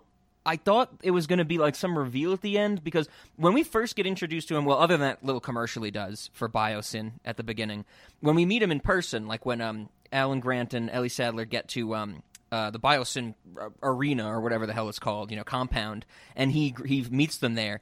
He's acting like a total weirdo. He's saying um every other word. He's pausing. He's he's saying he's like talking to Ramsey and saying weird things to him. There's even a point where he's like, "Well, I gotta go. Well, do you have anything to eat? Like one of my bars? Never mind." And it's like, and even the, our characters like note that they're like, "What was that?" You know. And then the next scene we see him in, he's like fighting with you know um, BD Wong about the locusts and about pushing forward and stuff like that. And he's totally composed. He's not saying um. He's not acting weird. He's acting more like a villain. And I'm like, okay, so you know something's going to happen there, right? That you know he has he's acting one way for these people, but he's really this maniacal, you know, mad scientist behind the scenes. But then that dynamic just goes away, and then in all the scenes where you know he's yelling at his what his his control room workers and stuff, he's just as goofy and awkward again. And then his whole death scene is so unsatisfying, where he literally mm-hmm. looks at a dinosaur who is hissing at him and says, "What's your story?" And I'm like, what the fuck does that mean? like that's the thing. Like it's not just it's not goofy. It's inexplicable. Exactly. Exactly. And, and that's and thing unsatisfying. Where, well, yes, that amongst many other things. Um, but I think the thing is is that like they want another corporate bad guy that people can like look at. Like think about it. Like, like ever since what the Hack Snyder Batman v Superman Dawn 11 uh, Dawn of 9/11, yep. we had Jesse Eisenberg, Mark Zuckerberg. Yes. And I think the problem is that like in tw- in the 2020s now, like we've kind of played Mark Zuckerberg being a supervillain into the ground. So it's like, who else is there? Like, who is that corporate entity that's a supervillain now? And I guess it's Tim Cook of Apple. Yeah. Because even like the Jurassic, whatever you want to call it, Biosyn compound is very similar to the Apple thing of like it being like the giant ring. Sure.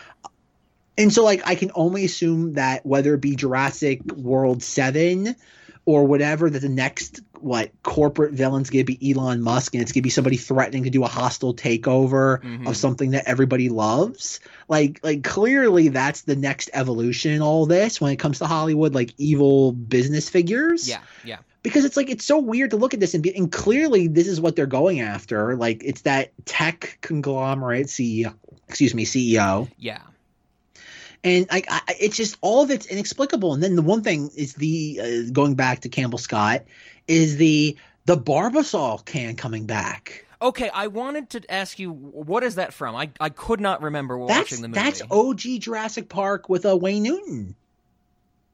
Okay. Remember, remember he of. has the Barbasol can with the D, like the DNA, and it's the same dinosaur that yes, incapacitates okay. the one that spits like the goo on his face. That's right. It's coming and it falls like okay. down the little like mini waterfall, and I'm just like, why is why is that coming back? Why do we? And, and like, and it's clearly the same one because it's like it's on a shelf. Yeah, yeah. It's like you're telling me in 30 years you don't have any better technology than to store this stuff?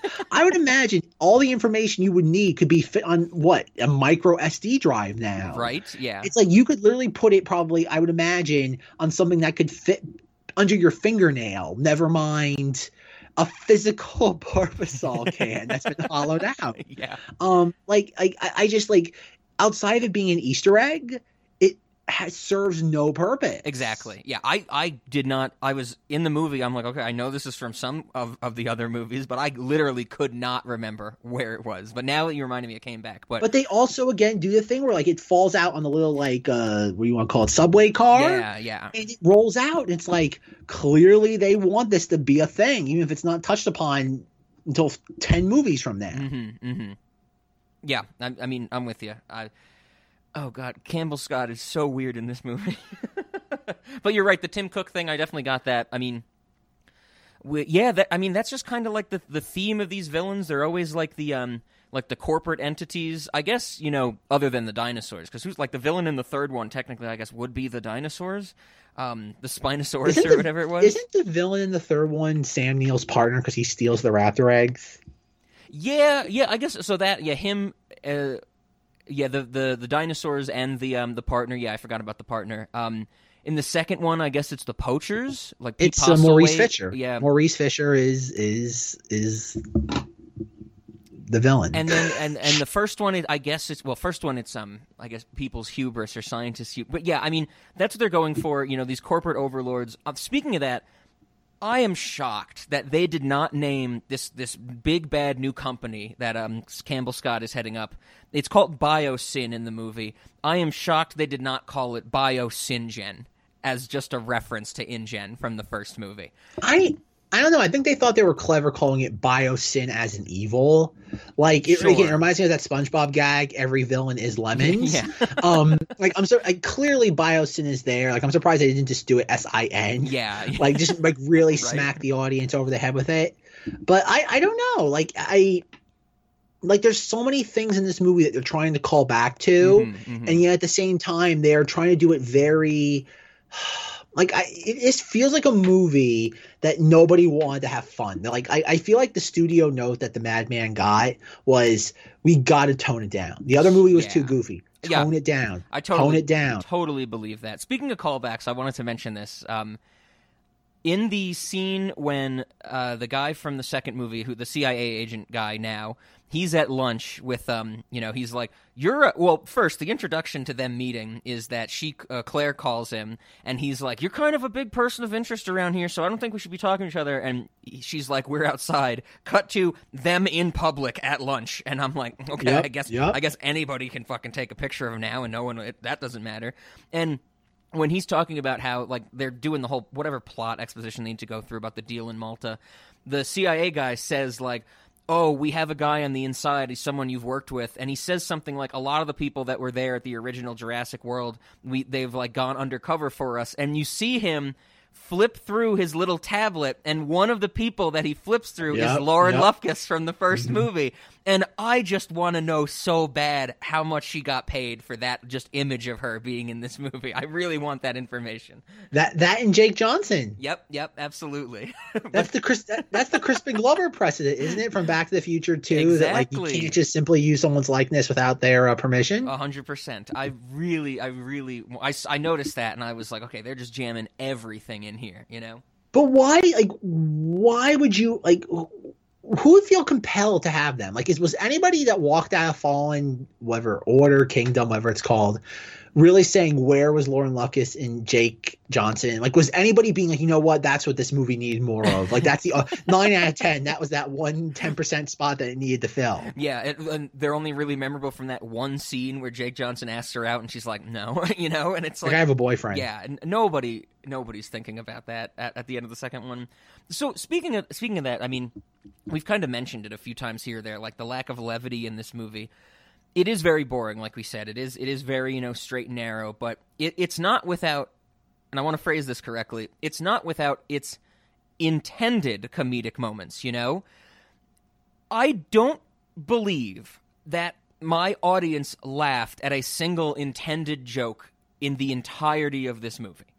What is what was your audience reactions like? Did even the even the Jeff Goldblum like oh Jurassic World not a fan? I think maybe someone might have went like huh in response to that in my theater. What was your audience's reaction like to those like I- intended moments of like those one liners type of thing? I recorded the audio for this, hoping there'd be those moments. Yeah, I did. And I did was- too, and it kind of. I mean, it kind of sucks that there's no good response moments, but I have a pretty good clarity audio copy of this movie now. yeah. Not that that's I worth will- a damn thing. Yeah. I there was my audience was very subdued. Like Okay, it, I mean like this was like it reminded me a little bit of the Matrix of Resurrections in that like Mm. it was a again half to at least two thirds full theater and nobody responded to anything. Yeah. Okay, that's what I Um, got. Yeah. the the the probably the, I don't know if I'll be able to get the audio in for the recording. I'll try my best, but audience forgive me. The best part of the movie, because as we watched walked out, Rachel asked, she's like, "Oh, what was the best part of the movie for you?" And this is what happened at the end. At the end, like once I don't even remember how the movie ends. Like like I don't know. Chris Pratt gives another head nod to the dinosaurs. They like run like run away. a big And, fish like, the- dinosaur kisses a whale. That happens. yeah yeah. Oh. Oh, and a little girl feeds feeds a, a tiny dinosaur out of her hand on the Washington Mall. we see that Huh. happen. Because of course we do. But at the end, obviously, when the movie ends and like the, like and the score starts, like people started applauding, and I'm like, I started like like audibly saying, "Don't clap for this." it's like, please don't clap. And then the moment the clapping subsided, I guess somebody brought some liquor into the movie theater, so you hear a bunch of bottles just clanging together. oh, that's good. That's good. and like it, like the sound, like the foley, like timing of it all was perfect because you hear a bunch of people clapping. As the clapping like subsides, you hear just clang, clang, clang. That's good.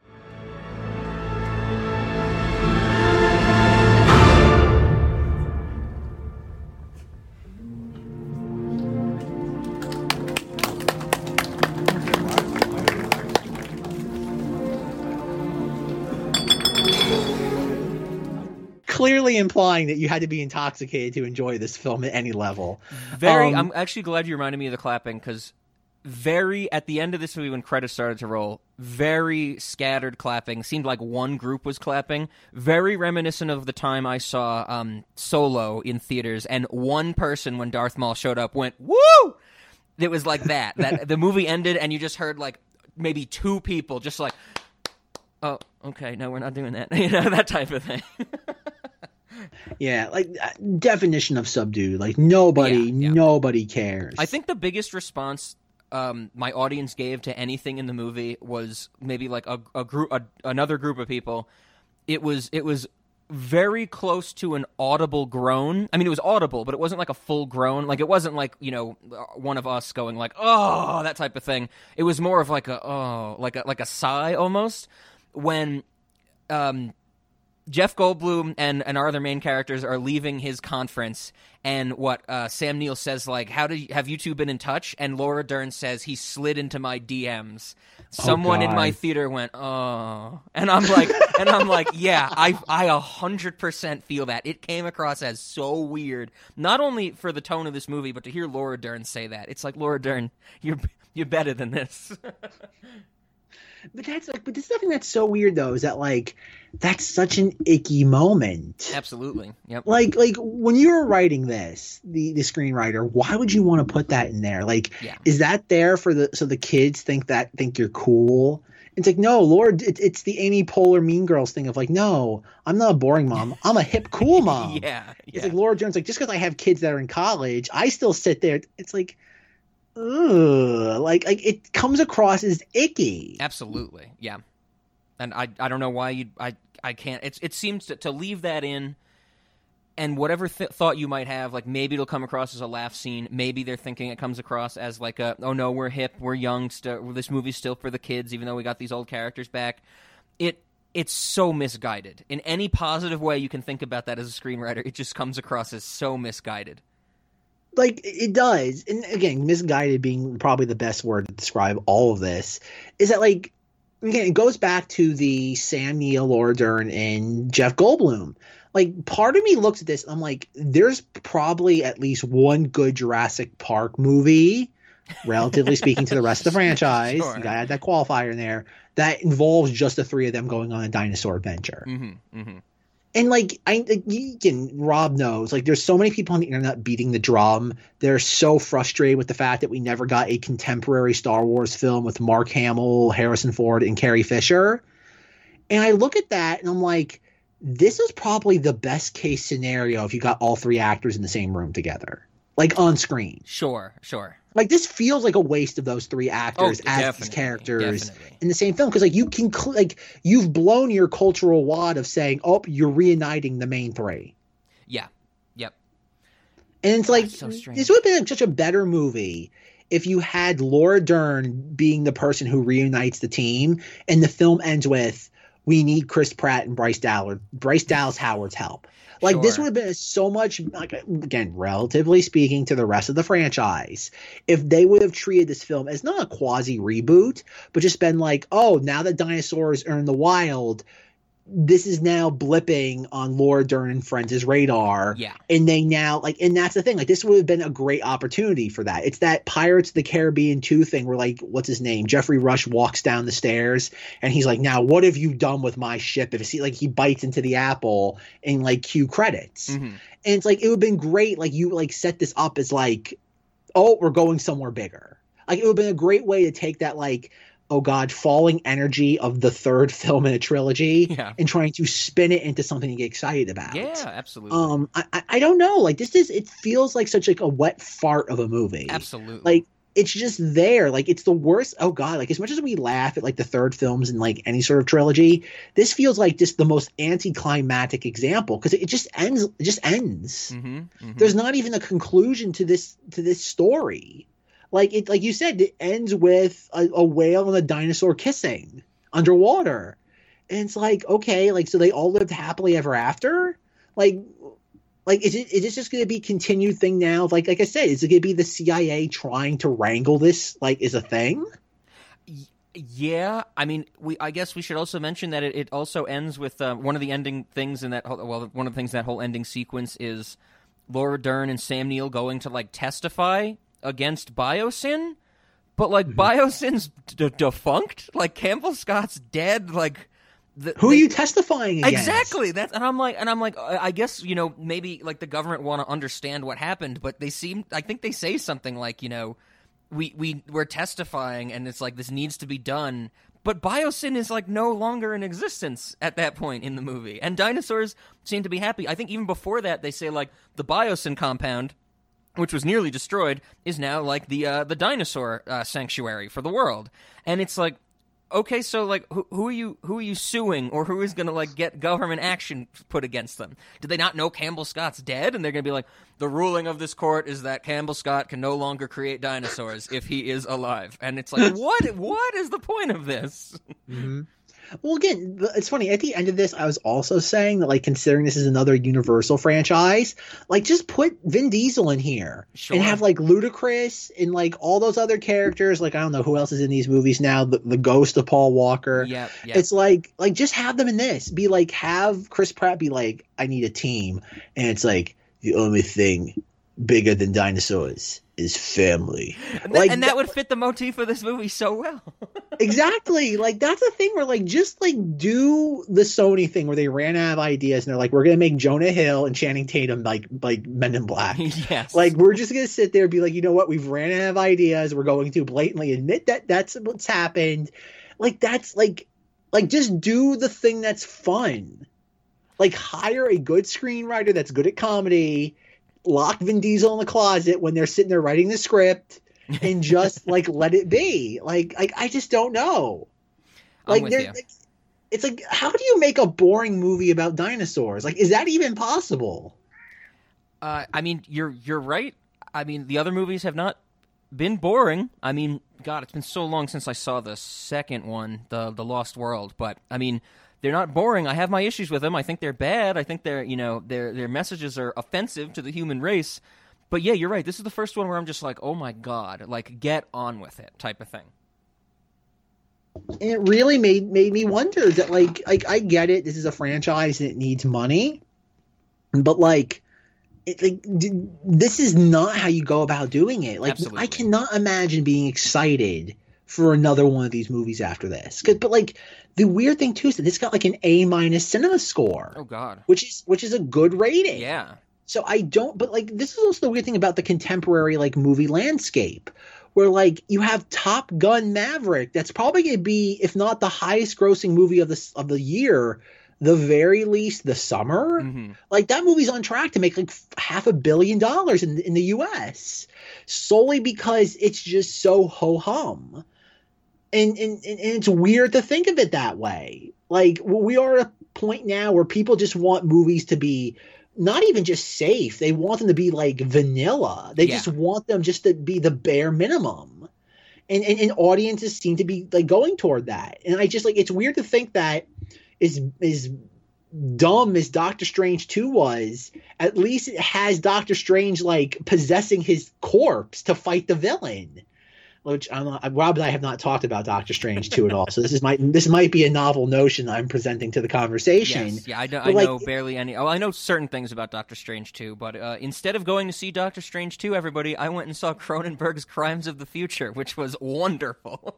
I have to say, Rob's like instead of seeing Doctor Strange 2, I decided to go to bed at 8 p.m. one night and I got a nice I got a good restful sleep. Rob's like, I sat home, drank some tea, and went to bed. Oh, that's good. That's oh, good. These movies, man. Like that's the thing. Like, like I really like. I think the again. I've said it numerous times. It's it's the the Batman v Superman conundrum of like mm-hmm. like as bad as that movie is, as nonsensical and bonkers, it's never boring. Yeah, yeah. At least it's, it's annoying. It's frustrating. Yeah. It's at least something. Like you remember it. Like for better or worse, you remember just the nonsense of it all and yet this is the same guy like, like the re like, before we started recording i told rob i was running a few minutes late i was showing rachel the book of hank oh okay, okay. and like if you honestly like watching these films over the course of back to back you wouldn't know it's the same person yeah, like think about it. colin trevorrow made a movie where sarah silverman as amy winehouse kisses an underage child on, on the lips and that is probably the least offensive thing in that movie. Yeah, yeah, exactly. oh man, yeah, it's. I don't know. The, the Madman's frustrating. Like the Madman, like I don't know. Did they neuter him? Like, did they really? Like, is he in? Like he said, is he in director's jail right now? I, I think, I think he was after Book of Hank for sure. Um, does he have anything on the books? Do we know? I remember seeing there there's things on his Letterboxd that he's directing that are you know I can't I don't know if they're like short films or something he's like you know tied to. Um, but do you know? Does he have any like projects or anything lined he has up? Two upcoming projects. Something called War Magician, which okay. I, I have no idea what that is, and the other thing is Atlantis. It just says Atlantis. not, not even like, the Lost Empire. No, no, not not even the Lost Empire yeah, a War Magician. Like there, there's something. How the, the, again we all know IMDb being the bastion of truth. Of course, is of course. there's an image. It says War Magician. How Jasper Maskelyne and his magic gain altered the course of World War II. So I'm guessing it's some form of like historical fiction. Okay, okay. I mean, so I don't know. Like, I, I really like. I can't imagine him penning an original idea. No, anyone in Hollywood's gonna sit there do this. Yeah, yeah, exactly, exactly. But I, unless uh, unless it's unless it's Universal giving him like a like a pat on the back if this makes like a billion plus dollars. Yeah, you're right. You're right. If this does well enough, and they're just going to be like, okay, you know, you get you you get your your um your clout to do one more for us type of thing. Yeah, like that. That's the only thing I can think of with all this. That's th- there really is nothing else because I'm trying to. Because even looking at the writing credits for this, I we do have to. uh like, I, there is maybe one culprit as to why this is so bland, in that it's the co-screenwriter Emily Carmichael. Okay. Who who as of a couple days ago might have been my favorite person on the internet due to how she dressed to the world premiere oh, yeah, of Dinosaur Six. Yep. Like yep. Rob, can you please describe the outfit she was oh, wearing God. to the premiere? Because at this point, like, it, if I look at that image one more time, it's gonna be me staring into the sun. I have to pull it up to to remember it again. But from the time I saw it when you sent it to me, uh, yellow comes to mind, right? There's a reason why I said sun yes, exactly. Yeah, so it's like it, it's like beachwear, you know. It's like she's wearing what seems to be like a one-piece bikini with like a yellow trench coat over it. Yes, and she has. It's very like, flamboyant to like put it mildly. Yellow. They're not really Converse, but they're like yellow sneakers. Oh, they have little platforms on them. Look at that. Um, but it's all yellow. but it's all yellow, and uh, it's very strange. It's uh, it's absolutely one of the weirdest things I've seen in a while. Standing next to Colin Trevorrow, who's in just a complete black suit. That's that's like again the two horsemen of the Dino Apocalypse. yes, yes, exactly. and she's also the co-screenwriter of a Pacific Rim Uprising. Oh, okay, okay. Mm-hmm. I never saw that one. mm-hmm. Okay, so I did some research on Colin Trevorrow's Atlantis. Okay. Um, the title of the article is Colin Trevorrow on his upcoming Atlantis film, quote, it's the only thing that equals dinosaurs for me. oh God. Oh my god! Just, just, just give that man a pen and paper. That's all I ask. Don't let him near a camera. Just give him a pen and paper. Sure, sure. oh geez. Fresh off finishing post production on Jurassic World Six, Trevorrow was preparing to take audiences on another prehistoric sci-fi adventure in the form of Atlantis. Trevorrow will direct a script penned from Dante Harper, Alien Covenant. Okay, that's promising. Oh right. Based on a story by writer Matt Charman from Bridge of Spies Quote, for a generation right now to be able to enter a world that is not unlike their world, where their elders have basically gifted them a civilization that is dying, I think it's the right moment for that story. Oh yeah, it's definitely what I, what people want to see. You know, a reflection of the problems in our own lives. Oh yeah, absolutely. Okay, yep. Rob, Makes it's either that or giant locusts eating the corn crops. Pick your poison. right. Here's another one. I like I like how all these articles about his career are phrased the same. This is from Deadline. Colin Trevorrow to direct Benedict Cumberbatch in Studio Canal's War Magician. Quote, fresh from wrapping Jurassic World Dominion, Colin, Colin Trevorrow is set to direct War Magician, a Studio Canal drama that will star Umberto Cabbage Patch and E. Nicholas Mariani, based on the book by David Fisher. The pick is based on the wild story of Jasper Maskelyne, a British illusionist who used magic to defeat Erwin Rommel in World War II. Trevorrow's take features an international magic gang from Africa, Europe, and the Middle East who conspired with Maskelyne and a female military intelligence officer to defeat the Nazis. Interesting. Okay. So, Rob, which would you rather see? A Colin Trevorrow magic World War II movie or see Colin Trevorrow talk about a doomed fictional society? I got to go with the with the magic in World War II. That seems more up what I want from Colin. I want anything that involves Colin Trevorrow and Nazis. I'm like, there's potential for offensiveness. Right uh, for offensiveness, I want Colin Trevorrow to go into it being like, "This is going to be my inglorious bastards," you know, and just see how hard he can fall flat on his face. He's like, there'll be an illusion where somebody shines a right laser pointer at a Nazi and they get attacked by dinosaurs. yes, yes, exactly. The tricks work twice. It has to work a third time. oh my god! Don't let him near anything. Don't let him near any more movies. Um, I really don't have anything else to say about this movie other than just it. It it's the worst case scenario for a movie. It made Yeah. me feel nothing. Yeah, yeah. I don't. I don't think I have anything else up to say about it. I did want to ask you this. I know this is going to be biased because the people saying this are not in the same mindset as you are. But um, of course, um, I've, I've made no stranger that I'm on Letterboxd, and of course, after I watched this movie, I gave it the. Um, you better guessed it, half a star because I think I've given every dinosaur movie half a star. Maybe I don't know what I gave three. I have to look that up. But of course, when I looked at the other reviews, I think when I checked last night after I saw it, this was sitting around like a low two, which is bad Okay. for Letterboxd, you know. And because the Letterboxd average gets skewed by the people who give it five stars and then say like worst thing ever, you know, and then stuff like that. But a very common review, like the phrase I kept seeing in there over and over and over as I was scrolling through reviews, was quote this is the rise of skywalker of the jurassic park franchise. Now like i said i think the people writing this are not in the same hmm. mindset as you being the, the star wars aficionado and, and you know fanatic that you are but i don't fully understand what that take means and nobody seemed to expand on uh, it Oh, yes, it does. Oh, yes, it does. It's meant to be unsatisfactory conclusion to a trilogy. is that it because that's what i thought Yes, I, I thought i might be missing yes. more but that's it okay okay Yeah, Because it's because if you've seen like again, oh yeah, hundred percent. Like to to say like it's very, you have to be in like oh god, movie niche like circles to get that. But yeah, like it, when Spider-Man No Way Home came out in December, the big meme was like the thing from The Simpsons where like it, it's two random background characters, but it's the father smacking the kid in the back of the head, and he's like, "That's how you do it." oh yeah and the yeah. father is No Way Home, and the kid is The Rise of Skywalker. Yeah, to, to say something Rise of Skywalker, it means to be completely just out of left field, unsatisfying finale to a trilogy, okay okay gotcha to a story. Yeah, I was too bogged down in the Colin Trevorrow of both of these movies to. I thought there was something else going on. I was hoping there was something else going on. Well, I will say that like there is some clickbait article out there where Trevorrow's being asked on the red carpet about like, oh, how's it feel that people like liked your script better than the actual film itself? And his and he's he's again, it's weird because the co-producer on these films is Frank Marshall, Kathleen Kennedy's Oh, husband. yep. So and the only reason why he got the Star Wars gig was because of Frank Marshall.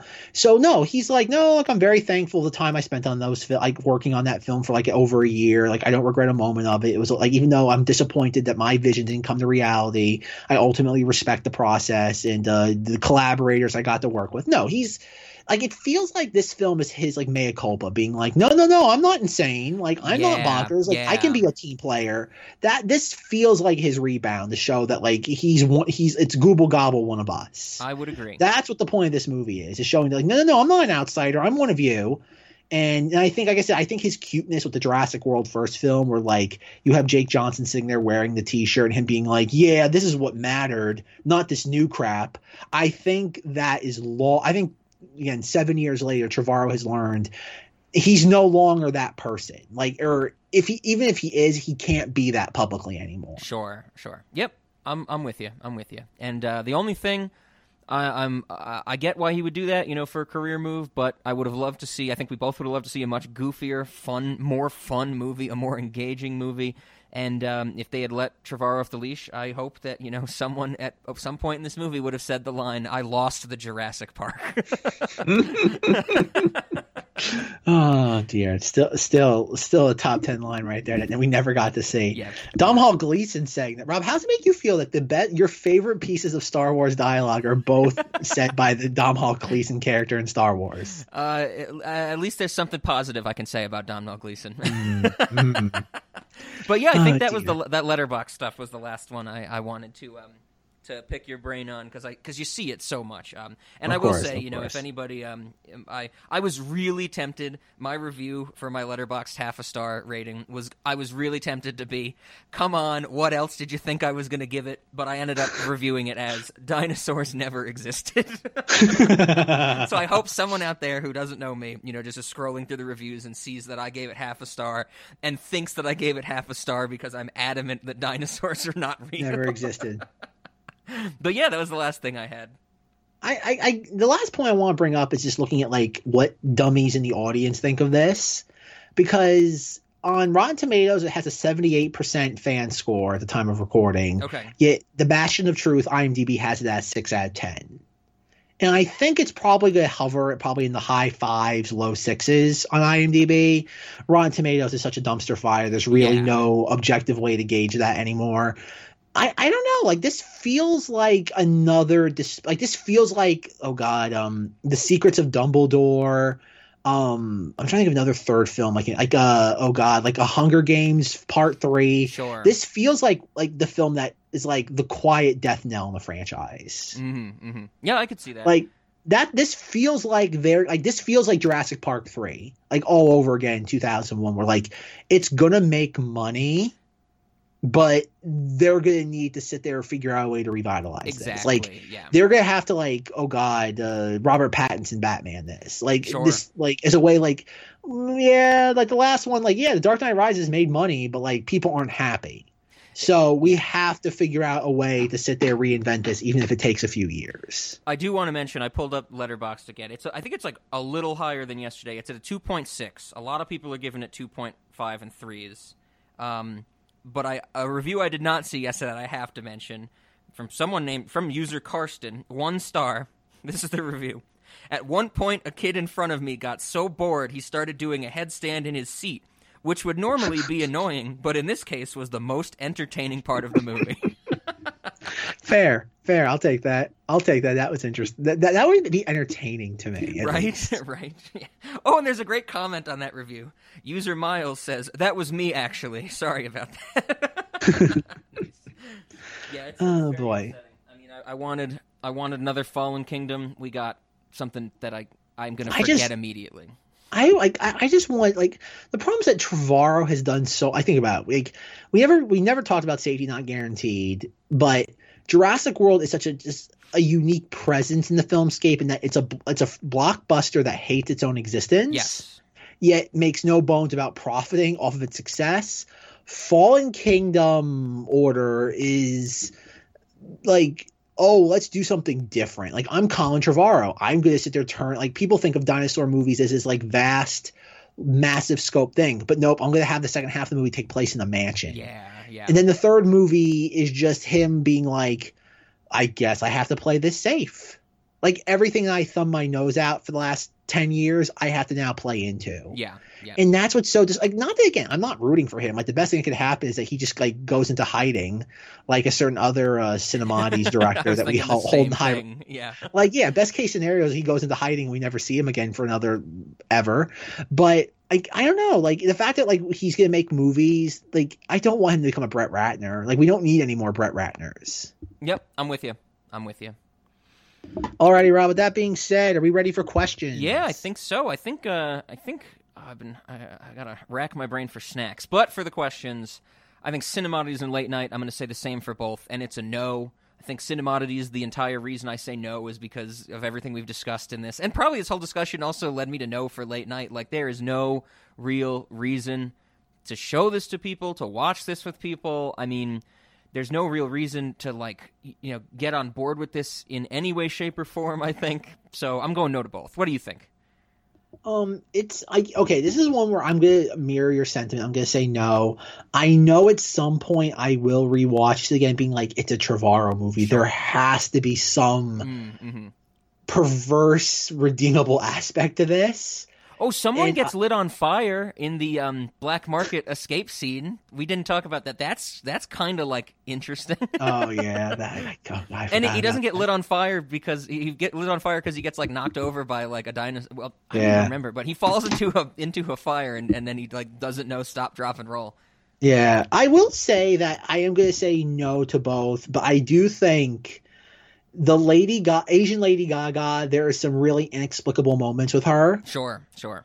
And the fact that she disappears just halfway through the film, like she shows up for roughly 15 minutes and we never see her again. And she's just, and she's made out to be a very she's supposed to be a prominent character, how the movie makes her out to be.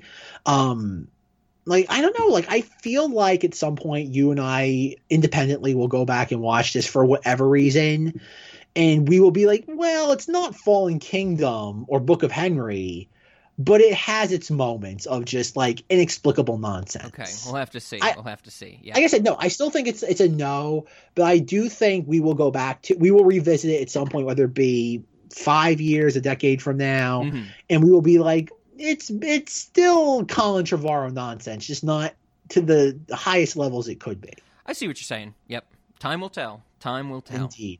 Indeed. Alrighty, Rob. Snacks. I'm just gonna take take the range right now. Do it. I just I want to just I want flambéed crickets, right? I, or whatever you want to call these. I just want to light them on. I, I want as many of these things as possible and I want to light them on fire. Like that should be an experience. Like like same way like like as Rob knows from his um oh god inferiority complex music video where Rob like bought like a bunch of crickets for like fifty cents. Cockroaches, I just, but yes, yes. okay, close enough. and so I want to buy a bunch of these and like get a flamethrower as an experience in the restaurant, just light them on fire. That's that sounds good. And uh, you know, once we can kill them, or uh, apparently fire just puts them to sleep. You know, as we said, um, and then maybe we can also do uh, something that I know I've brought up before as snacks. This is also related to these these crickets, locust things. Um, I know I've talked before about the the bugs that I've eaten, and one of them is the chocolate covered cricket. And I know I told I don't remember where this came up.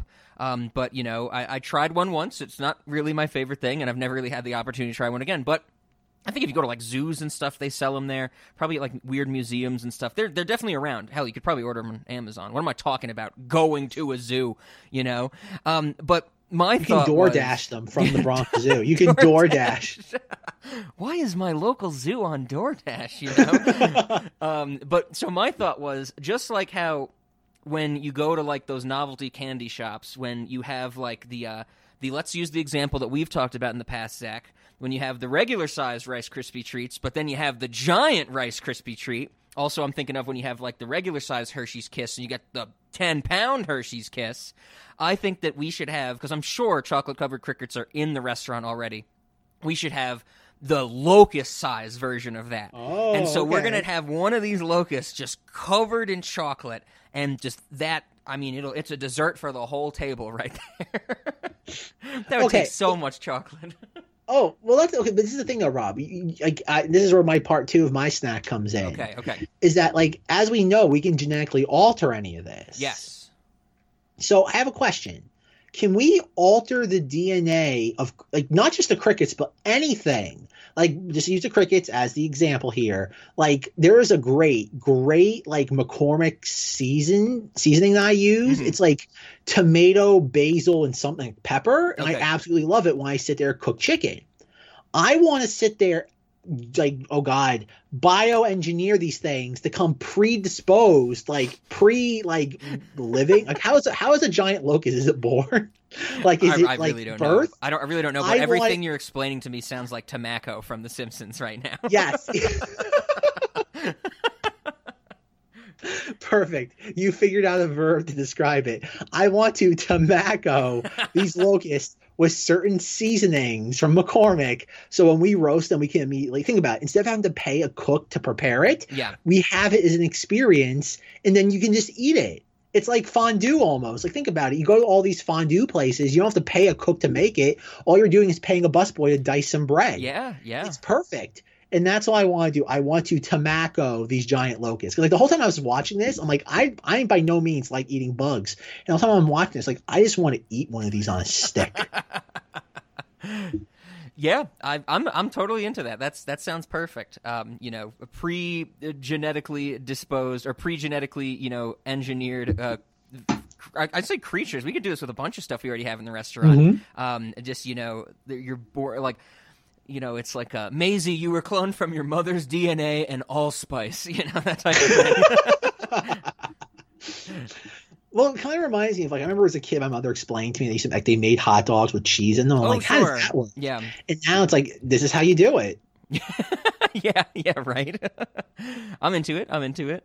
Um, another one that I had was I'm pretty sure we had this already, which I'll, this is why I want to get it out of the way. I'm sure we had it from one of the other millions of times we talked about these dinosaur movies. Um, I would love to eat dinosaur meat, you know.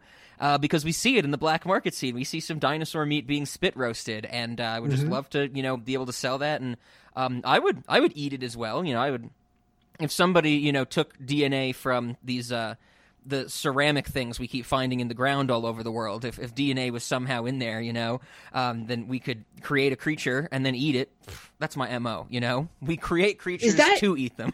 what what did dinosaur thing like taste like? Like okay, Rob, uh, perpetuating the hoax of dinosaurs existing. yes, yes. Like the whole thing is that like obviously chickens are the contemporary evolution of all this. Mhm. So like would dinosaurs just be like giant chickens?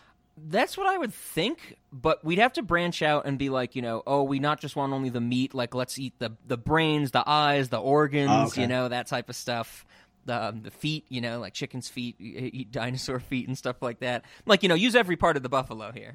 Okay, gotcha, gotcha. We gotta be practical. yes, I think the as I'm, I'll, I'll keep thinking, but the only other one I had in mind uh, right off the bat was we sell on the menu. So, uh, like on the menu item, it would be um, one of Campbell Scott's bars. But what's his name in the movie? Dr. Lewis Dodgson's bars.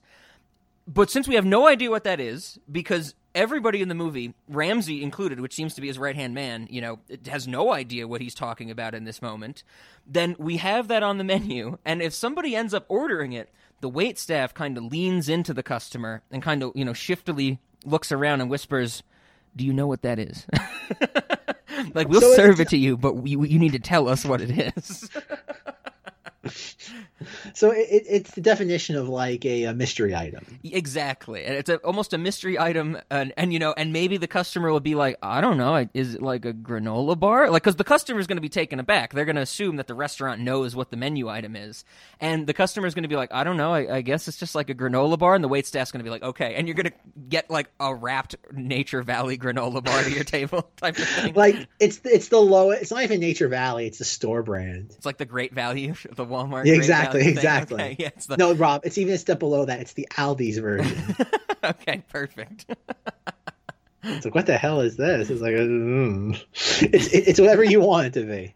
Yeah, yeah, uh, yeah. A concentrate or, or a fig bar with no relation to Newton type of thing, you know.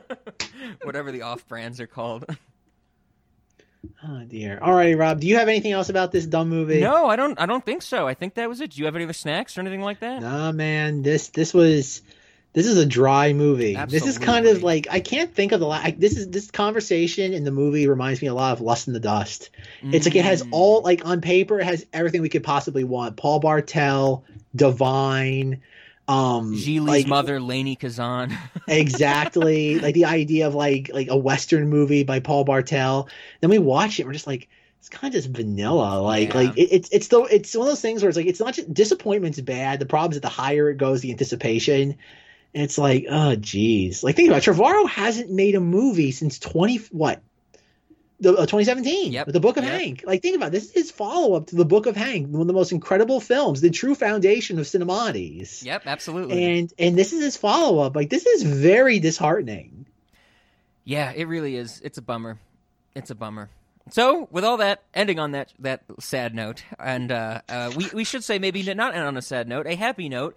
There is no foreseeable dinosaur movies in the future, and I am quite content with that. I don't know, Rob. Like, this, something think about. This movie probably would have come out in 2021 if it weren't for the events of the last couple of years. Sure.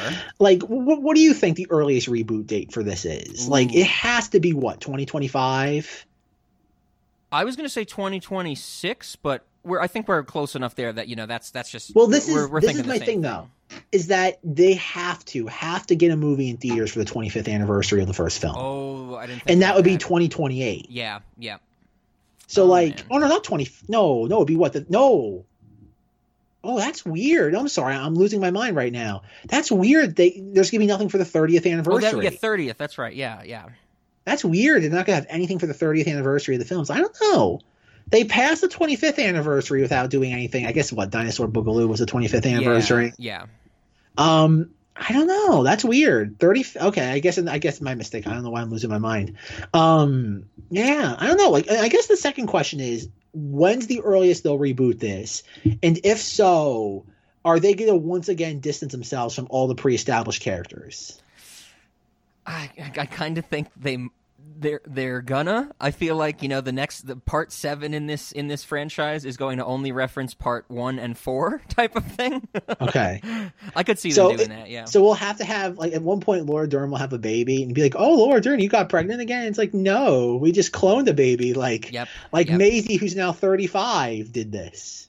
Yeah, yeah, yep. And I, I could see that that the, the the legacy character they bring over in the new in the in the third reboot or second reboot, third part of this, whatever the hell you want to call it, would be Maisie, of course, because I think you know. The, the, the literal most least interesting character Yeah, in any of these yeah, movies. but she's the youngest, and so that that seems just put Laura Dern. Just like literally have Laura Dern hooked up to like the Animus and just have like think Palpatine in the Rise of Skywalker to bring it full circle of that. Just have Laura Dern hooked up and be like, now died that once should have been the third act of this movie. Um, uh, Attenborough, John Hammond on an Animus in the center of uh, of the of the Biosyn. He's Uh, like, it's like everyone's like, John Hammond. I thought you were dead. I died once before. yes, absolutely. I could give you everything. Oh, that would be great. That would be great. But that's not what we got. Well, if uh, if you want to, you know, complain about dinosaurs to us, or um, you know, uh, ex- uh, you want to talk to me about how dinosaurs never existed, you want to commiserate about how everybody else is wrong and that dinosaurs are a fictional creation, you can always yell at us at the uh, cinemoddities at gmail.com. And if you uh, like what you heard or you want to hear even less about dinosaurs and uh, want some more episodes, then check out the Cinemoddities Patreon, patreon.com slash cinemoddities, where we have uh, going full force with uh, a bunch of fan requests. Uh, when this comes out, I think the last thing that we released was Ben and I discussed Robert Zemeckis' Beowulf. So uh, check that out. Um, other than that, Zach, any final thoughts for this episode? No, um, just uh, took a brief break from the Fort month. Next next week will be uh, a certain anthropomorphic dog that likes to solve like mysteries and cannot say um, the letter D. And then after that is again another anthropomorphic dog Yes. that likes uh, hijacking things. So uh, if you know your 2002 summer blockbusters, both of those should be pretty evident to you. All right. Well, then it all only remains. How do we want to end this episode? Do we have any? Do we want to just use does- the does- score? Does it have to be bum bum bum bum bum mean, bum is there bum anything else we bum, have to bum, choose from? I don't know. Like even the score in this, like Michael Giacchino is like so bland. Like the only interesting parts are the John Williams score, and it's like, oh god, that again. Like how many times can we just run that into the ground? I I felt the same. Should way. we say that?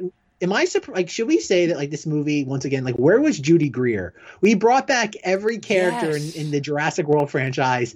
Where was Judy Greer? How and the great- kid from Iron Man Three. Yeah, how great would it have been if the undercover agent they meet in Malta was Judy Greer? I would have loved that. Can we? Uh, it's it's hard to think about now, considering that was what seven years ago. But there was a point where Judy Greer was in every single movie. right? Literally like, every like, we- movie. Exactly. Like it's hard to like what we'll see her again later this year when we eventually talk about the hol- the contempt the oh god, Yeah. the most contemporary contemporary version of the Halloween franchise. Yeah, yeah. But like, man, Judy Greer, at one point she was everything, and now like she's not in anything. it's a bummer. She's great. She's great. Mm-mm. Yeah, I guess. Bum, I guess bum, yeah, bum, bum, bum, bum, bum. bum. Play that in reverse to undo the sins of this franchise. I, I like that rationalization.